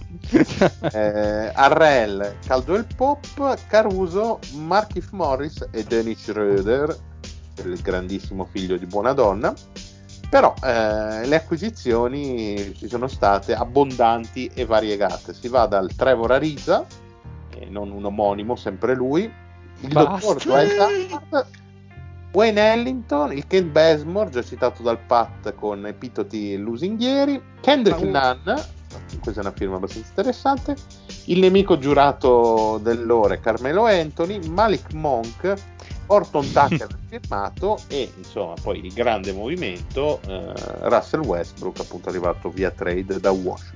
Però posso dire una cosa, come tutti i grandi nemici tipo Goku e Vegeta, queste cose qua, se Carmelo dovesse portare a casa l'anello, un minimo... Ma mani- no, deve mettere le mani avanti, mamma mia. Cioè, No, io però un pochino sarei contento per- umana. perché No, io ero partito come un grande fan di Carmelo, No. poi piano piano sono passato Pat mi dall'altra insegnerebbe parte. che un nemico è per tutta la vita. Eh, ma io sono un pochino più sentimentale del Pat. E allora dillo che è il vero re di New York. Non No, col- quello, quello, è il Bernard. Quello è il Bernardo, non bestemmiare. Quello è il Berlusca, credo si per dire. Bernusca è il re del mondo. Vai Fede, dici... No, eh, ho sentito molto dire che eh, Westbrook è stato preso per far riposare LeBron eh, durante la stagione e c'è sicuramente della verità. Però secondo me eh, la cosa più importante in realtà è che hanno fatto all-in perché se c'è una cosa che ci hanno insegnato gli scorsi playoff è che Brooklyn Sana non la batte nessuno in questo momento. Quindi secondo me hanno sacrificato della chimica per aumentare e il talento il più possibile. comunque è questa squadra qui. Sì, però l'ha, Esatto. messo, l'ha messo dentro a badilate perché boh, poi magari ne parliamo più avanti così, però a No, livello no, sono tecnico d'accordo con te, ma credo che il discorso sia stato eh, il secondo e il primo degli ultimi. Abbiamo LeBron eh, Sì. che ha. Ho sentito un una- applauso arrivare dal Castellaccio su questa fermata. Sì, credo di, credo di sì, credo- l'ho sentito anch'io. E credo che hanno detto se dobbiamo perdere con ignominia al primo turno perché non riusciamo a fare la chimica giusta è come perdere in finale di conference eh, in durissime sei gare. Esatto. No, ma Credo che il senso sia quello. spottati dalla scorsa stagione dove gli Madonna. infortuni delle due star hanno proprio mandato a puttane la, la stagione, hanno provato veramente a mettere quanto più talento ammassato a caso possibile Però- per coprire magari anche eventuali acciacchi di un LeBron ormai 37enne e di un Anthony Davis che viene da Chiaro. una stagione a livello fisico un po' altalenante. Per- però detto questo, trovo inspiegabile se sei Lakers, quindi non gli Utah Jazz di questo mondo, ma i Lakers, la non rifirma di Caruso. Ma magari lì c'è anche un, un discorso suo personale di Caruso. Voleva no, avere... no, no, no, Caruso voleva tornare ai, ai Lakers, avvisa- hanno avvisato che avevano firmato con i Bulls, aspettandosi il pareggio, e i Lakers hanno detto che non avrebbero pareggiato per una cifra che tra- alla fine un triennale da MLE non, non- non è una cifra incredibile, si può discutere se magari Caruso meriti un milione in meno l'anno, ma Mhm. No, anche perché quei soldi poi li hanno dati a Orton Tucker. Se non. Ma la- l'abbiamo, de- detto sta. che hanno firmato anche Monk? Sì, sì.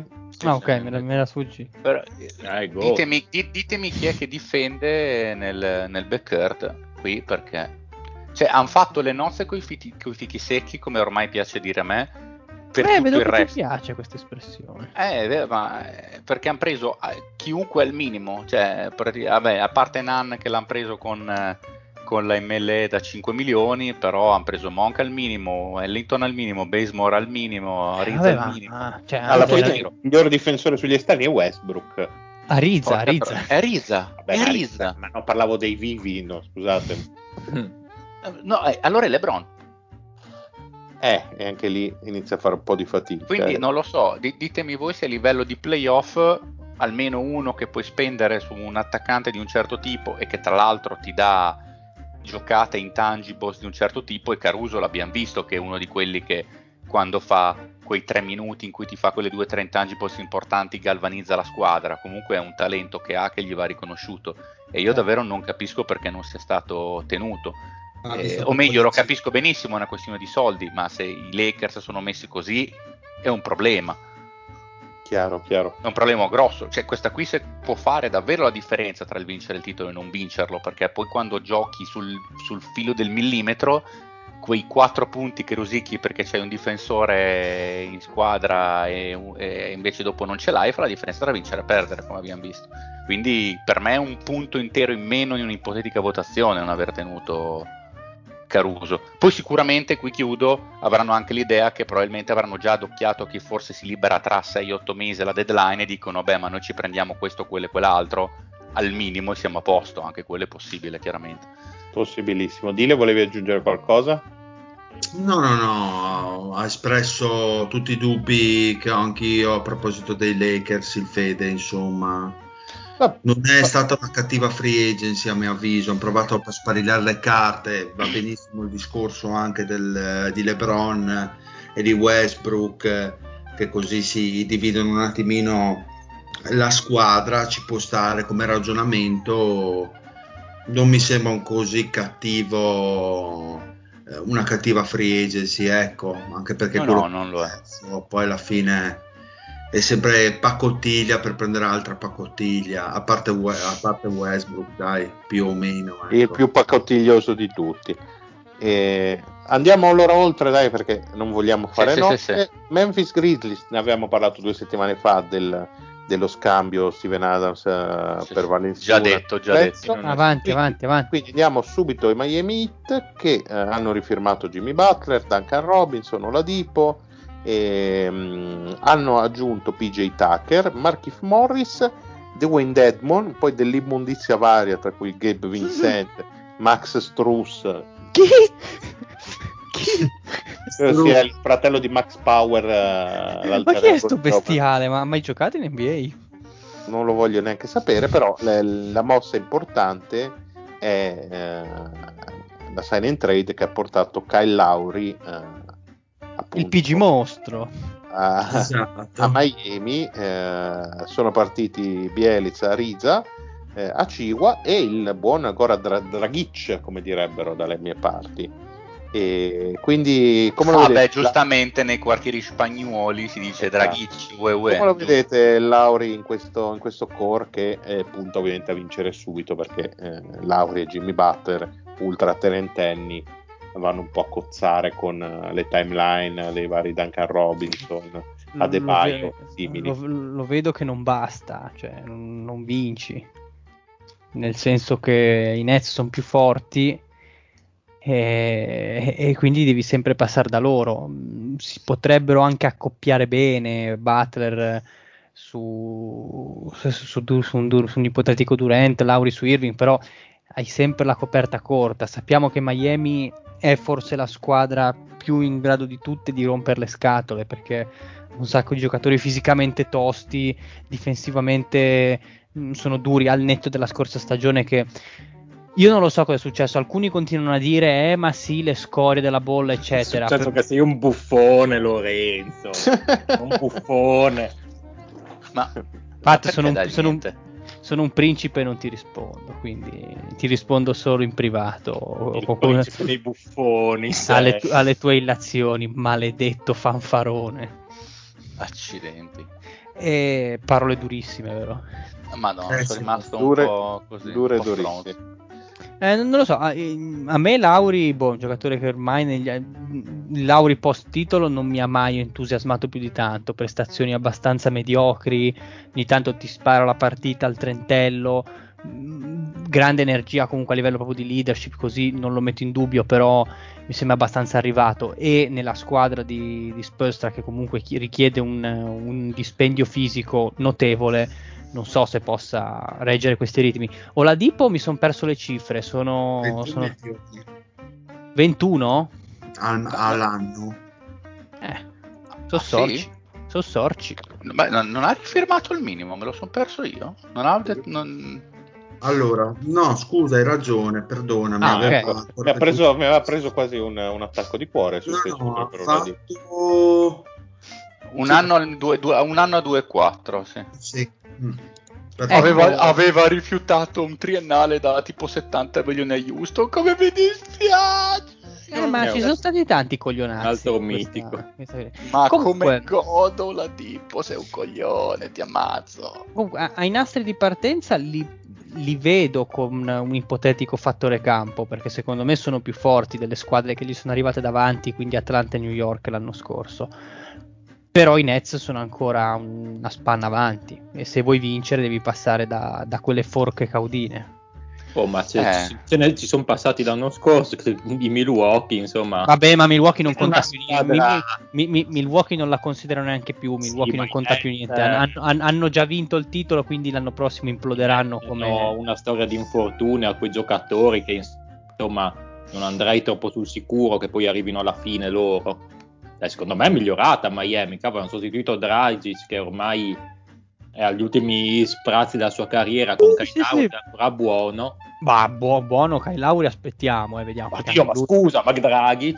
Ma- sì, lui magari non era. Ma, ma- ma non era al Fernet, ma sarà stato al sorbetto, una cosa del genere. Cazzo, adesso voglio dire un Oh, sorbetto. vabbè, Pat, ma dai, Lauri non- ha 34 anni, va per 35, non è Eh, che via. è tanto meglio di Draghi. No, dai. no, Vabbè, meglio, meglio è meglio. È chiaro che non è quel meglio che ti fa Draghi? fare il salto di qualità. Ma sì, buono, è, mo- è mo- è morto Dragic, ma insomma Lauri ha giocato 46 partite l'anno scorso, voglio dire, atleta va per i 35, non, non vedo che è un upgrade che dici oh madonna adesso mi strappo i capelli, meglio, ma non è sicuramente lui che ti fa andare tanto avanti, ecco, non è una, Oppure- cioè, non mi dispiace a me il cambio, però a mio avviso Miami è un progetto che, che- che finirà con Butler, voglio dire, quando Butler ormai sarà la canna del gas, eh, sta squadra imploderà. Hanno fatto, a mio avviso, negli anni tantissimi retooling e si sono, se la sono sempre cavata in maniera egregia. A mio avviso Miami, però eh, il talento finisce con Butler perché Duncan Robinson e, e company, insomma, non- è vero che sono fuori magari eh, il, progetto d'età Butler e Lauri, però cioè, Duncan Robinson non costruisci niente, non è che costruirai la new wave del, degli hit, voglio dire, no? Quindi anche lo Vabbè, sono, sono- sono molto solidi e visto che comunque l'età media, cioè, insomma, vanno dove li porta Butler all'età che ha e capitalizzano sicuramente questa cosa qui. Sono comunque Saranno- più solidi dell'anno Sì, scorso. ma sono una squadra rognosa che secondo me ai playoff Esatto. difficilmente vuoi affrontare. Sì, sì, e comunque oh, sicuramente Brooklyn è davanti a tutti, però il, il discorso, cioè Brooklyn è davanti a tutti lo sappiamo, di sicuro può dare più fastidio dell'anno scorso alle Milwaukee di turno, pur, ri- pur rimanendo in vantaggio Milwaukee adesso che hanno soprattutto Adesso a- che però abbastanza risolto. mi Beh, dai, avanti. mi dai un bel assist perché la prossima squadra sono proprio i Bucks. Giusto, su giusto. cui c'è pochissimo da dire, rifirmato il vero Via, logo via, via, Portis, e ritorna George Hill e firmano Ogele. Eh, la perdita forse importante è quella di Tucker, ma insomma ormai anche lui l'età era quello che era. Eh, a proposito di super super immondizia, eh, ci sono i Minnesota Timbergamberi dello zio, perdono Rubio in cambio di Theorem Prince. Io credo che non meriti neanche un commento questa roba. E da, una, da un Omis assente all'altro andiamo ai Pelicans, anche qui la trade l'avevamo già analizzata, magari interessante dire che comunque hanno aggiunto due giocatori come Satoransky e Devonte Graham, oltre a Gareth Temple e Valenciunas, però Mi fa qui cagare. la direzione che hanno preso non sembra proprio quella giusta e anzi molte nubi si addensano sul futuro magari a medio e lungo termine di Zion Eh, sì, Eh, A me certo. piace- perché mi sembra proprio l'ho la classica detto. squadra che fa di tutto nella maniera sbagliata e poi perde comunque la sua stella quando, quando è arrivato il momento poi loro ci sono già passati E- Sì, sono nella modalità prendo quello che mi capita e cerco di arrivare ai playoff, cosa che avevano già fatto ai tempi di Anthony Davis, come diceva Mario. Quindi sì. direi Ah. che qui siamo tutti un po' dubbiosi su questi Sì, Pelicans sì, sì, boh, poi sarà che a me Graham non piace, ma serviva Graham sicuramente sono comunque dubbioso. Eh sì, no, eh, no, eh, vabbè certo, ci stanno anche con, con Ingram, Zion, eh, che, che sono un fit comunque ancora in- da, da sviluppare, serviva sicuramente più, più equilibrio attorno, no? invece hanno messo un altro Esatto, Palanciunas che sì, streccia un po' di più il campo, però vuole anche tocchi di un certo tipo su cui magari eh, prima non ti rompevano i coglioni e difensivamente eh, bene ma non benissimo. Quindi Serve un tanti, tanti qua. Servirebbe un collantone. Eh, ne avevano uno, la, la, non l'ha lasciato andare, ne serviva ah. pure un altro. Mm. Quindi boh, ho abbastanza dubbi, magari oh, sbagliamo tutti. Oh, ma adesso ci facciamo quattro risate. Allora, Lorenzo, io ti leggo i movimenti, poi ti do tre minuti di orologio in cui tu dici quello che vuoi. Scaduti tre minuti, io ti tolgo l'audio e quello che hai detto hai detto. Perché... Ma non potevamo chiamare Dario? Eh no, Dario è impegnato. Cioè, Dio Cristo, Dario eh, ci fa dei messaggi da sette minuti quando lo metti in due per. allora, New York Knicks eh, Vai, allora, parti. Rifirmati Alec Burks, Nerlens Noel. Ma di le Der... cifre, di le cifre. No, no, no, quelle ti lascio a te la parte contabile. Ed Eric Rose, a cui vanno aggiunti Kemba Walker e Evan Fournier. Quindi queste sono le aggiunte. Reggie Bullock è l'uscita. E quindi vado a far partire il cronometro ai tre minuti da adesso. Il cazzo che ti pare. Allora, diciamo che come parlavo con i miei amichetti, col mitico Dario, di cui ogni tanto sentite le gesta, così noi si diceva sempre: guardate, guardiamo che questa dovrebbe essere la free agency decisiva perché vogliamo capire cosa bisogna fare da grandi, se tornare a fare schifo o se finalmente la dicitura Same Old Knicks si è tolta ed è stata eh, cancellata mm. come una nuvola nera. Diciamo che nì, ecco, la, la, nuvola nera rimane, sono state fatte delle mosse un po' strane, un po' pittoresche, un po' così, che esulano quello che è il contesto di una buona gestione, perché il contratto di Fournier e il giocatore Fournier non ha assolutamente senso. Io quando mi sono svegliato la mattina che ho visto quei soldi dati a Fournier insieme a Burks, ho detto ma che cazzo stanno facendo? Cioè nel senso che hanno preso due giocatori uguali, perché sostanzialmente Burks e Fournier sono due giocatori simili, giocatori che hanno bisogno di palla in mano, che ti generano un attacco infruttuoso, solitario, solista e senza mettere in ritmo i compagni. E Ma hanno anche dei difetti. Hanno anche dei difetti, esatto. Sono, uno è francese, l'altro, boh, l'altro non so che tipo eh, di È un grande difetto essere francese. Esatto, esatto, esatto, assolutamente. E, ehm, quindi uno mi poteva stare anche bene, quindi la rifirma di Burks a cifre accettabili perché ha firmato, ha firmato per bei soldini, eh, mi sembra che sia un 30, 32 per 3 se non ricordo male, Mario vi mi aiuto. E, quindi mh, la rifirma di Burks ci poteva anche stare perché conosce l'ambiente, conosce il gioco di Tibodo, mh, Tibodo che tra l'altro gli aveva preparato un sacco di schemi molto molto fruttuosi che mm, miravano a isolarlo al gomito dopo una serie di blocchi, di doppi blocchi eccetera. E lui mi ricordo proprio una partita mi sembra contro Sacramento. Fece una scarica di punti nel quarto quarto eh, abbastanza infermabile però di questi giocatori qua te ne basta uno nel senso che lo butti dentro quando non riesci a vedere il canestro manco col binocolo e lui ti, ti dà una mano se ci metti dentro anche Fournier che è un giocatore che ti raggiunge a malapena i 20 punti a partita a Orlando squadra di metà classifica che a malapena lotta per i playoff e che a Boston non ha combinato mezza cosa, e peggio mi sento. E Fournier stiamo parlando di un triennale da 80 e passa milioni. Con opzione... Quadriennale o triennale? È un, quadri... è un uh, triennale con opzione sul quarto anno, team option. E, e quindi niente, cioè lo, lo spazio c'era.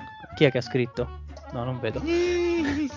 Lo, lo, lo spazio c'era, eh, il problema è che non c'era la materia prima in free agency nel senso di giocatori buoni, perché il rischio fortissimo era di dare quei soldi a De Rosa, era di dare quei soldi a Antetokounmpo. Abbiamo, abbiamo dato tutti questi soldi a un... Ma come rischio di dare i soldi a Antetokounmpo? Ma... Eh, a Oladipo, scusate. Ah, che rischio, eh?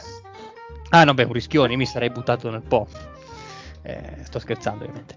E dare quei soldi a Oladipo e li hai dati a un Bene, sono finiti tre minuti, come promesso ho disattivato l'audio di Lorenzo. Eh. Che malessere. No, dai, vabbè, ti, ti, faccio, ti faccio, finire Lore, dai. Però devi smutare. ok, mi sono, no, almeno un po' di recupero, un po' di extra time. Vai, vai.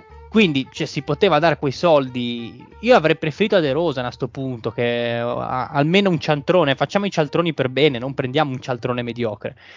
E, mh, poi per il resto cosa c'è? La firma di Noel secondo me è buona perché Noel andava mh, rifirmato a tutti i costi perché io ho sempre detto che questi Knicks non avevano una stella vera e propria difensiva ma era una difesa molto di squadra. Però Noel forse era quello che spiccava più di tutti tra gli altri perché dava una dimensione interna che permetteva di difendere con più serenità anche sul perimetro. Quindi giusto dare quei soldi Mm, onestamente non mi espongo sulla rifirma di Rose perché comunque Rose ha giocato degli ottimi playoff, ha giocato un ottimo finale di stagione eh, e quindi aspettiamo, è una firma che mm, da un lato mi lascia contento perché Rose appunto ha giocato bene se li meritava, dall'altro mm, aspettiamo.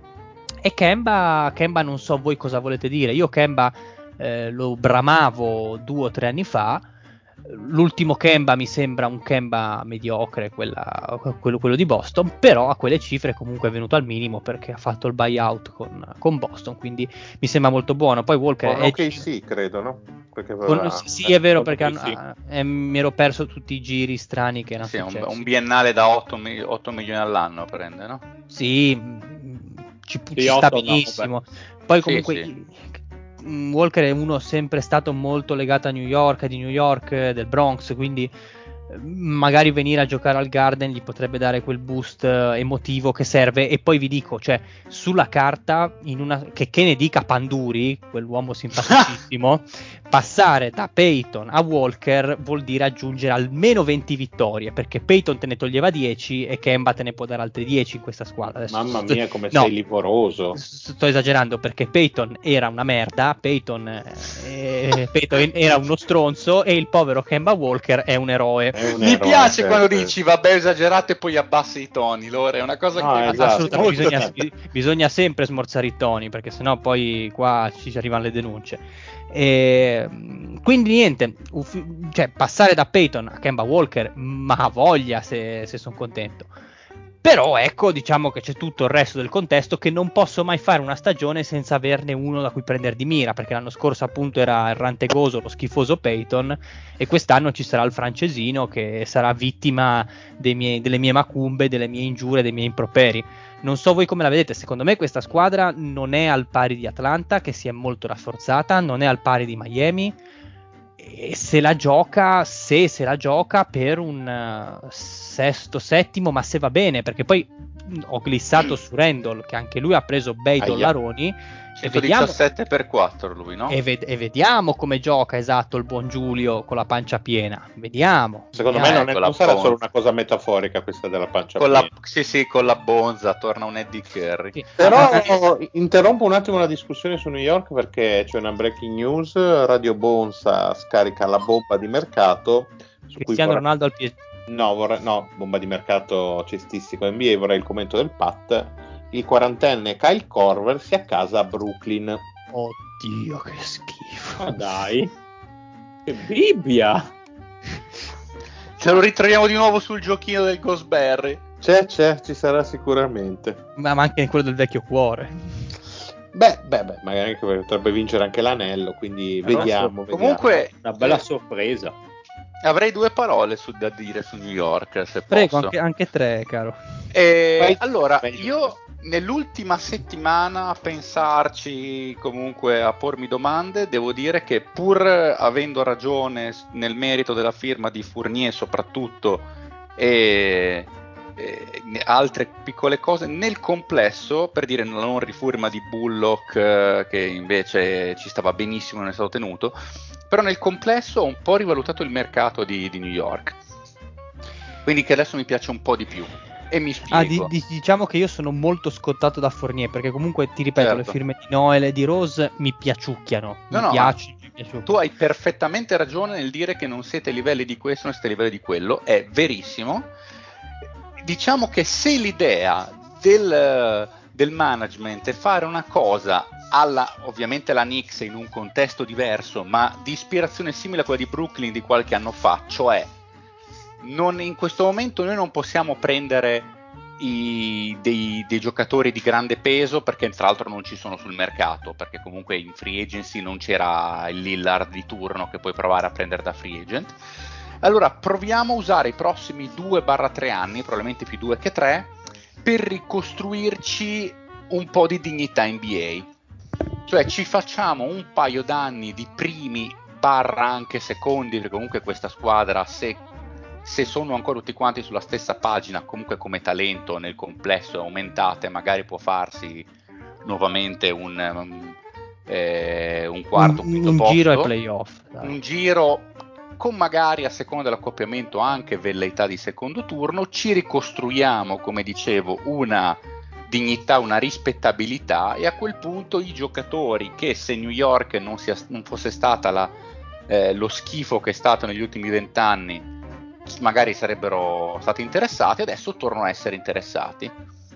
Ecco, io credo dic- che la diciamo che è quello, è più che altro quello il problema, perché io f- abbiamo fatto anni e anni di, di, monnezza, di contratti dati a mm. cazzo, quindi quando ho visto Fournier veramente mi ha crollato per, il mondo. Però dai, nel, nel, nella prospettiva rispetto a quelle robe tipo Steve Francis preso pagando, quelle Sexy ro- James. No, se- Sexy James per una una serie di playoff fatta come si deve contro San Antonio, gli avete dato un contratto imbarazzante.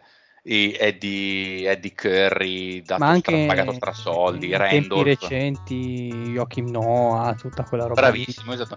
nel complesso non hanno fatto nessun colpo di genio però non hanno fatto cazzate cioè, non no, hanno dato no. 100 milioni a Fournier non hanno dato delle, delle minchiate incredibili. Sono tutte cose che bene o male riesce. Anche t- tipo io Julius Randall, io mi aspettavo 150, 170 per 5, non so se glielo poteva andare, forse non, non ho idea. Comunque non so se sia il massimo che poteva prendere, però 117 sono tanti ma ancora ancora li gestisci. Lui poteva prendere, mi sembra, 35 di massimo, 35 l'anno.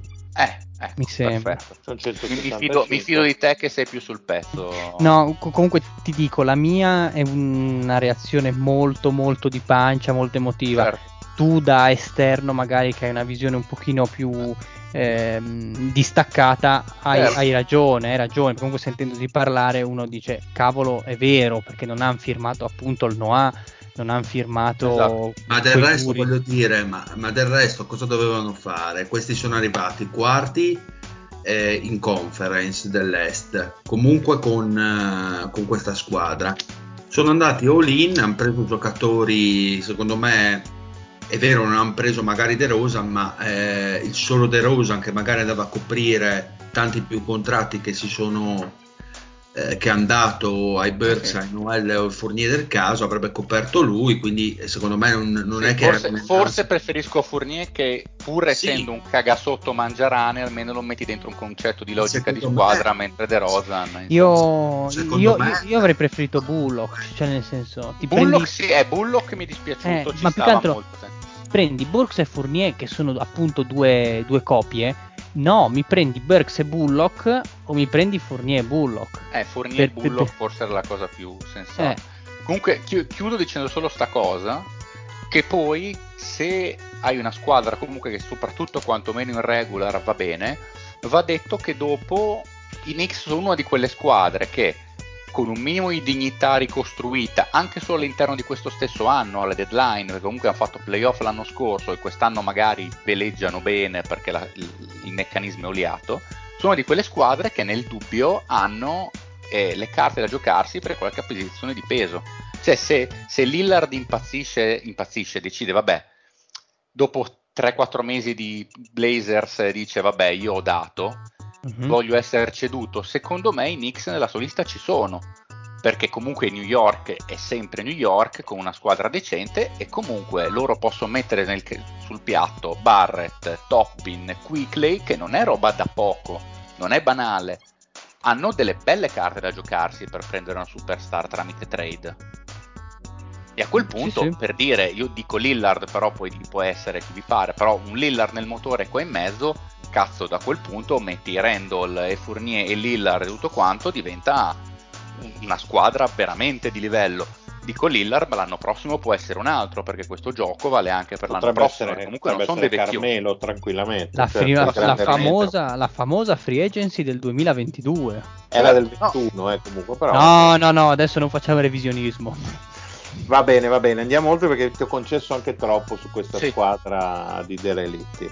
Su Oklahoma City Thunder e Orlando Magic direi che possiamo tranquillamente andare già detto quello che c'era da dire. infatti. Eh, brevemente anche su Philadelphia che ha visto partire il dottor Dwight Howard sponda Los Angeles Lakers e l'ha sostituito con Andre Drummond che quindi va sostanzialmente a fare la riserva di Embiid e magari anche interessante la rifirma di Korkmaz che insomma qualcosina va a prendere.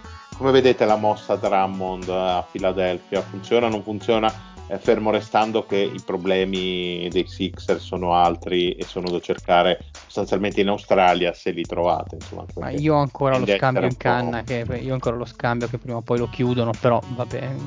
È vero, difficile, difficile capire qualunque cosa finché se- secondo me una certa Ben Simmons lo cedono, sono d'accordo, quindi è difficilissimo capire qualunque cosa. Ma Vabbè. Drummond al netto, boh, mi può stare anche bene. Cioè, ormai Drummond ha la dimensione di un, di un Richon Holmes, quei giocatori lì che ti entrano dalla No, panchina. no, no, no, no, scusami. Richon Non Holmes è un titola- Holmes. no, Richon Holmes è un titolare affidabile. Andre Drummond di fatto è una riserva adesso da 15 minuti. Sì, no, no, ok, ho sbagliato, ho sbagliato giocatore. alla Deadmond, vediamo così. Eh, esatto, ecco, ci sta già più che questa Che sia una almeno streccia il campo, tra l'altro. gloriosa per un giocatore che comunque ha tipo 27 anni ancora. Sì, Drummond è 27 anni che ha 27 anni, però... Pazzesco, pazzesco. Pazzesco. A proposito di persone che non invecchiano, Dile, parlaci del quadrenale a Chris Paul, che è sostanzialmente la mossa eh, della, della franchigia finalista Ma, dei- eh, finals. I Suns secondo me non hanno ancora finito ovviamente il loro mercato perché sono alla ricerca di una alla grande che probabilmente o arriverà tramite trade, non so chi, non so come, si parla di eh, Tadeusz Young, si parla di giocatori che potrebbero arrivare tramite buyout anche perché comunque lo spazio dei Suns ormai è limitato.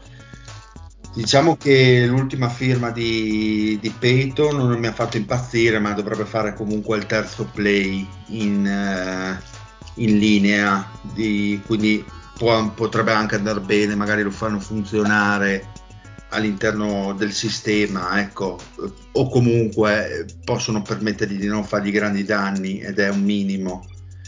Eh, le firme che hanno fatto secondo me sono comunque mh, tu- ci, ci stanno tutte perché non sono contrattoni tra cui quello di Payne e anche Chris Paul è andata secondo me bene perché hanno sostanzialmente i due primi anni sono garantiti il terzo è per metà stipendio 15 milioni garantiti e il, quattro- il quarto anno non è garantito quindi ottimo. E, e secondo me sei eh, i primi diciamo che i primi due anni saranno gli anni forse ancora buoni di Paul e dopo vediamo quanto riesce a reggere il vecchietto. E McGee non mi fa impazzire come firma ma anche questo qua al minimo. Secondo me manca ancora qualco- qualcosina. Manca un giocatore che possa coprirti magari dei minuti nella grande fisica difensiva e anche da centro insomma c'è Kaminsky Saric il prossimo anno non giocherà tutto l'anno penso a meno che non abbia un recupero proprio per la eh, plausibile post season McGee fortemente voluto da Paul mi sembra di aver capito. Non, ripeto non è una firma che sposta. E poi la trade di Shamet che a mio avviso sì, a me non è dispiaciuta per dire anche lui un cambio delle guardie che può dare un po' di profondità in più confronto a Javon Carter.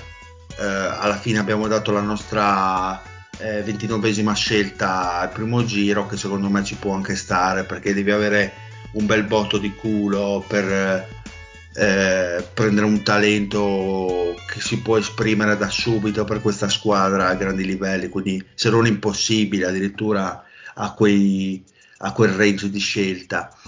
Eh, quindi secondo me i Suns non hanno fatto una cattiva free agency, anzi hanno riconfermato tutto e via che si va nella speranza di poter portare magari ancora qualche minuto nel reparto un pochino scoperto.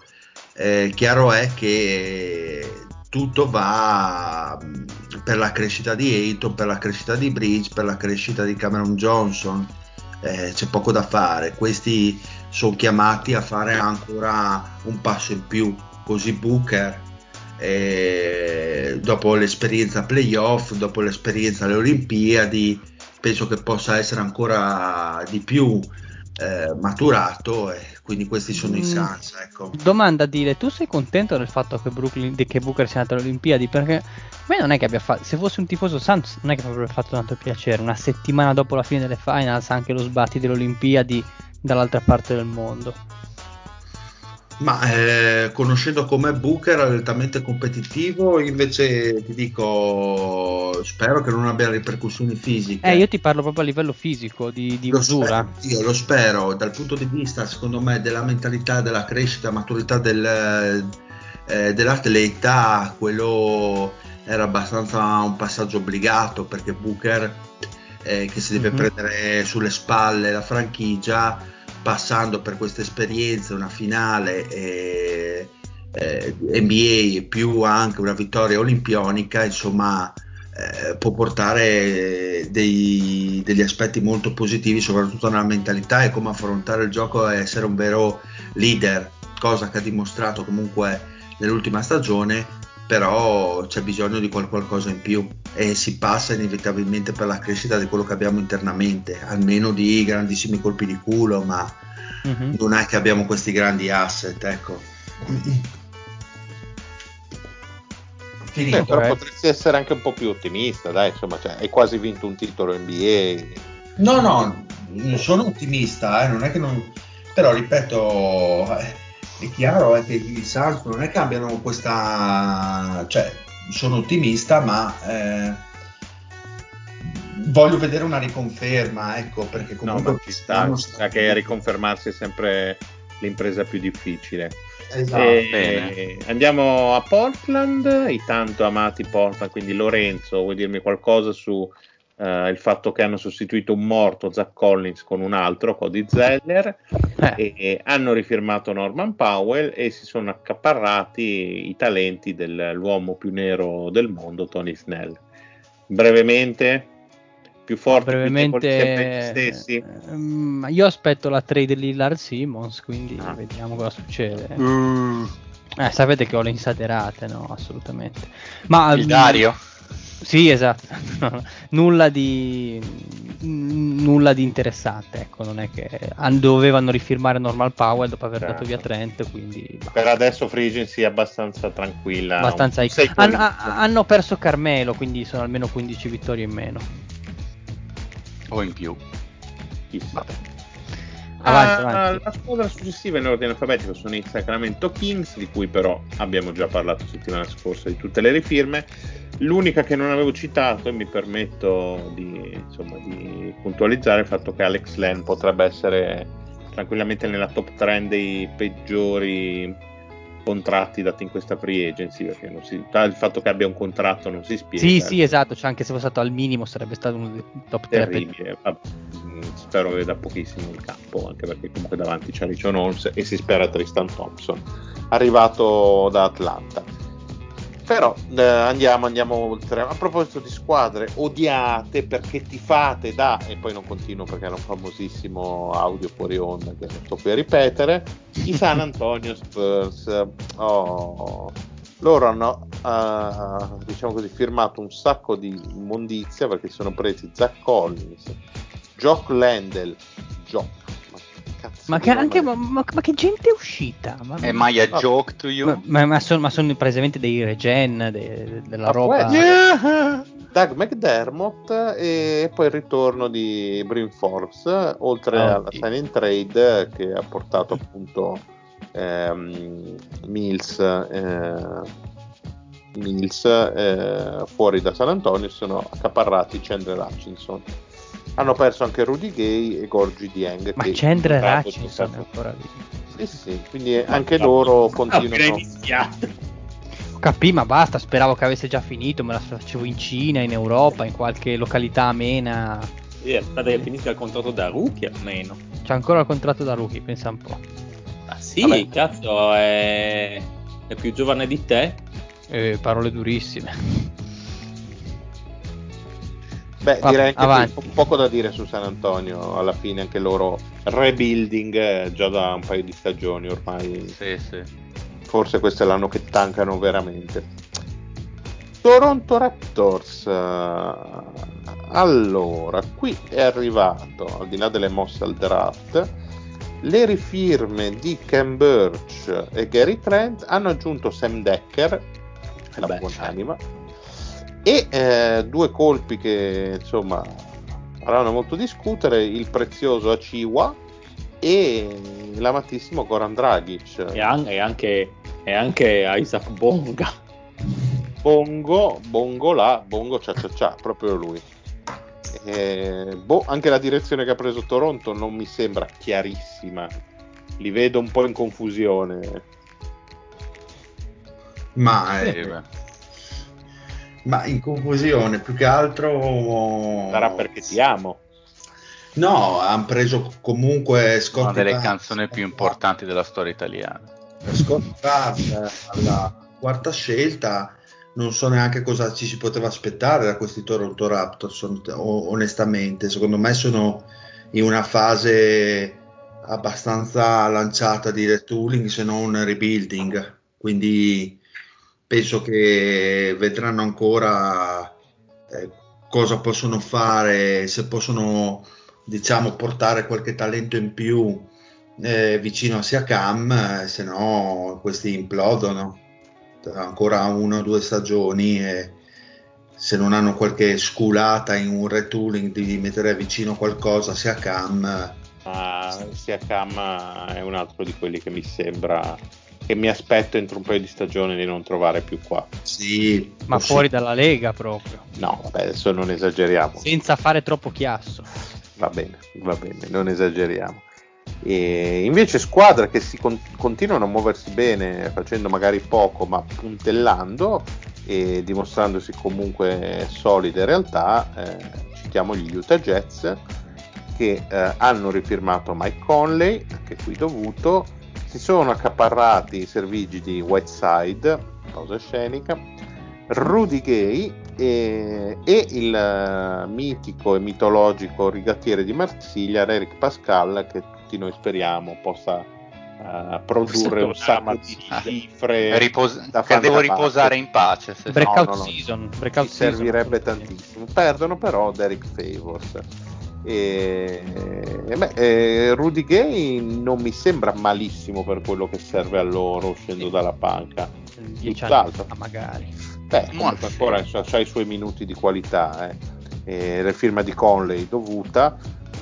Scherzi a parte, Pascal è un giocatore che comunque o esplode o veramente questo qui è fuori dalla lega. Nel senso, ti puoi aspettare qualsiasi cosa. È quel tipo di giocatore che ehm, è una scommessa giovane. eh, va bene farla, però non ti puoi neanche stupire se, se poi fallisca miseramente. Pat, tu che sei un esperto del fallimento. Sì, vabbè, eh, vedranno come va sto Pascal, se si ripiglia. Ah, per adesso non ha fatto nulla di che in Lega. E Rudy Gay invece come lo vedi? No, Rudy Gay Eh? bene, mi piace, io sono un grande amante di Rudy Gay. Attenzione. Mi Tagliato piacciono i, i Rudy Gay, insomma. grandi spazi. Un grande so- amante dei Rudy Gay. Sì, è una bella firma per io, sicuramente una bella firma. Sarà contenta tua moglie di saperlo. Ah, ma perché siete ancora sposati? Non era una cosa di facciata per la cittadinanza e poi ognuno per la sua strada? Eh no. Ah, Beh, non, lo, non lo- non lo può dire in pubblica piazza. Ah, ok, di- ok, ok. Di cittadinanza è lui che vuole essere filippino. Eh beh, eh, o, o- Eh sì, ovviamente. Un paese molto più evoluto. Allora, visto che, che sei così baldanzoso, chiudiamo proprio con gli Washington Wizards e il loro mercato scoppiettante. pirotecnico. Eh, Intanto bisogna dire che avete perdite gravissime perché Westbrook, Len, Ish Smith cioè un livello di pallacanestro veramente alto, vi, vi abbandona. Ah, ne avevamo parlato già, sì, West Schmidt, eh, vabbè, non da niente. Alex Len non è male in verità come centro di riserva.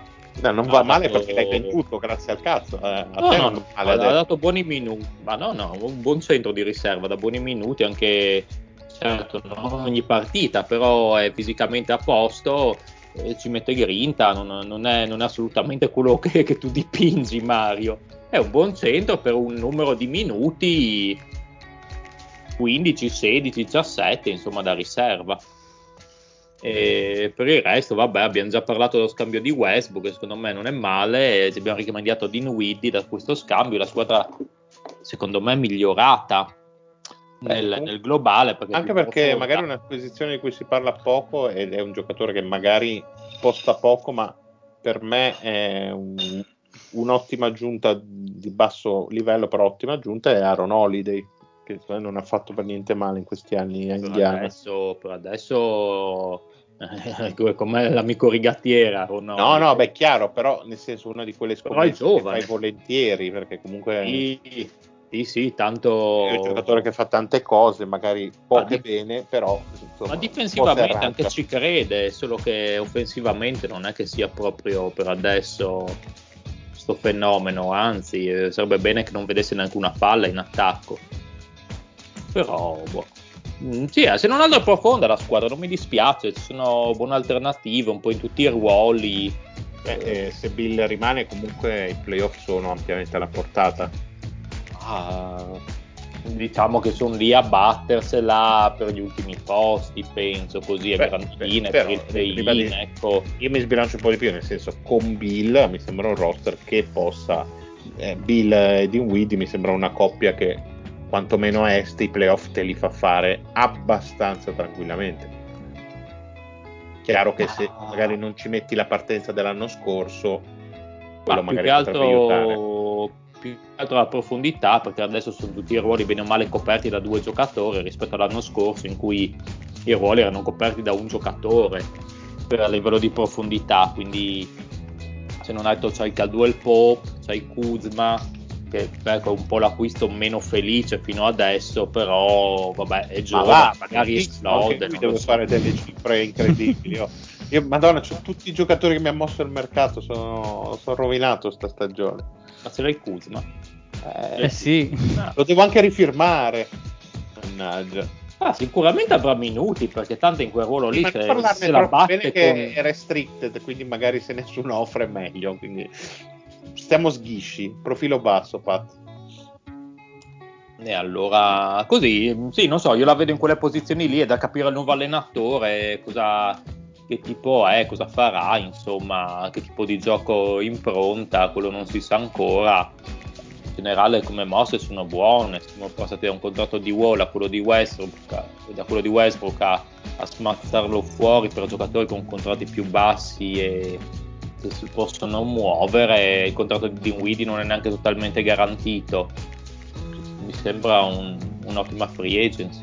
Beh, direi che ne siete usciti abbastanza bene. Poi vi siete tolti le Sì, più poi- con Westbrook, che comunque dà tanto, ma tanto anche toglie, senza stare sempre a ritornare sui soliti argomenti. Prima di chiudere, vi faccio un'ultima domanda veloce, veloce, che mi ha incuriosito una cosa che ho visto in settimana. Siete pronti al grande rientro nel basket che conta del terzo fratello Ball che ormai furoreggia in, eh, in Summer League, eh, il buon Liangelo, non so se avete visto. Ma sempre Ah, con sì? Detroit? Eh, Con no, Detroit? no, con, con Charlotte.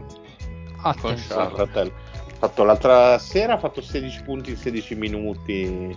Ma tra l'altro è che lui tirato a lucido in una Madonna. maniera. Non se- io non l'avevo riconosciuto onestamente perché se ve lo ricordate com'era un po' anche lui molto tendente a, essere curvi, diciamo così, è veramente tirato a lucido. E... ma quindi un piatto di minestra glielo diamo? Ma secondo me per far contento anche il fratello Charlotte.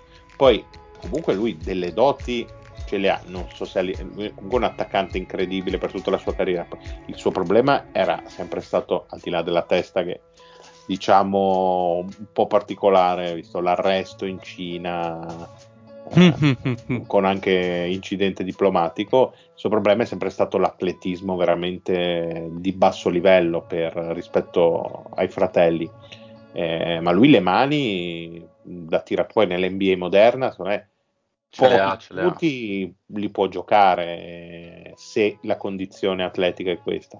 In più, eh, ribadisco, per far felice il fratello che un po' eh, penso inizia a contare in quel di Charlotte, eh, non mi stupirei di vedergli firmare un contrattino. Eh, magari un minimo, dai. Vabbè, ma che a più di là non Oh. può andare, però O un two- forse un two-way contract.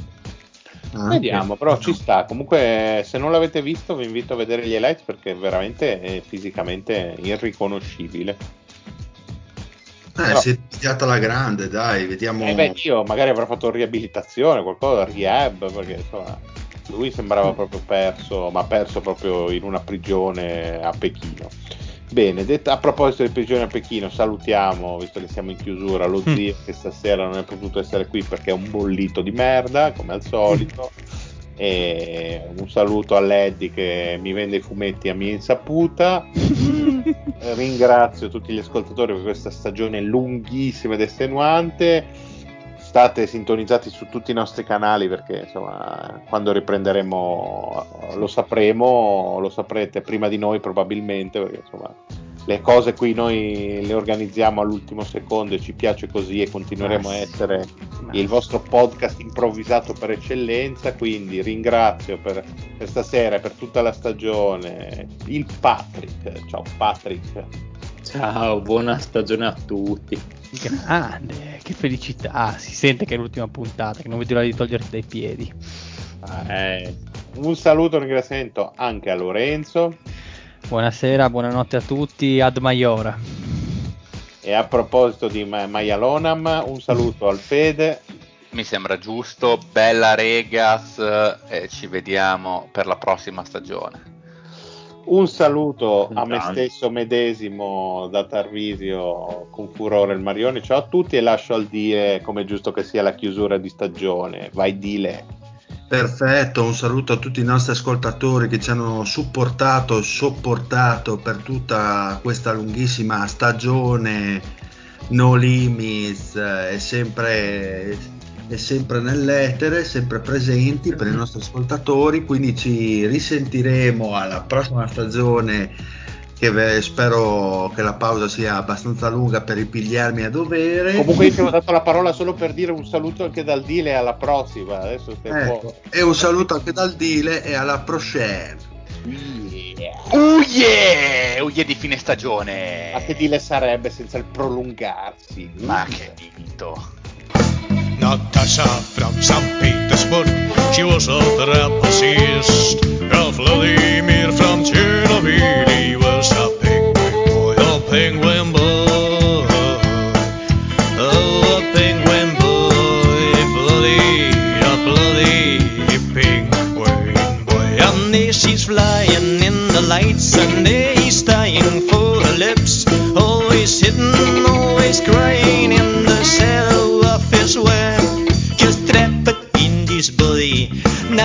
Natasha never look at me, but this night I've got the blame. There's nothing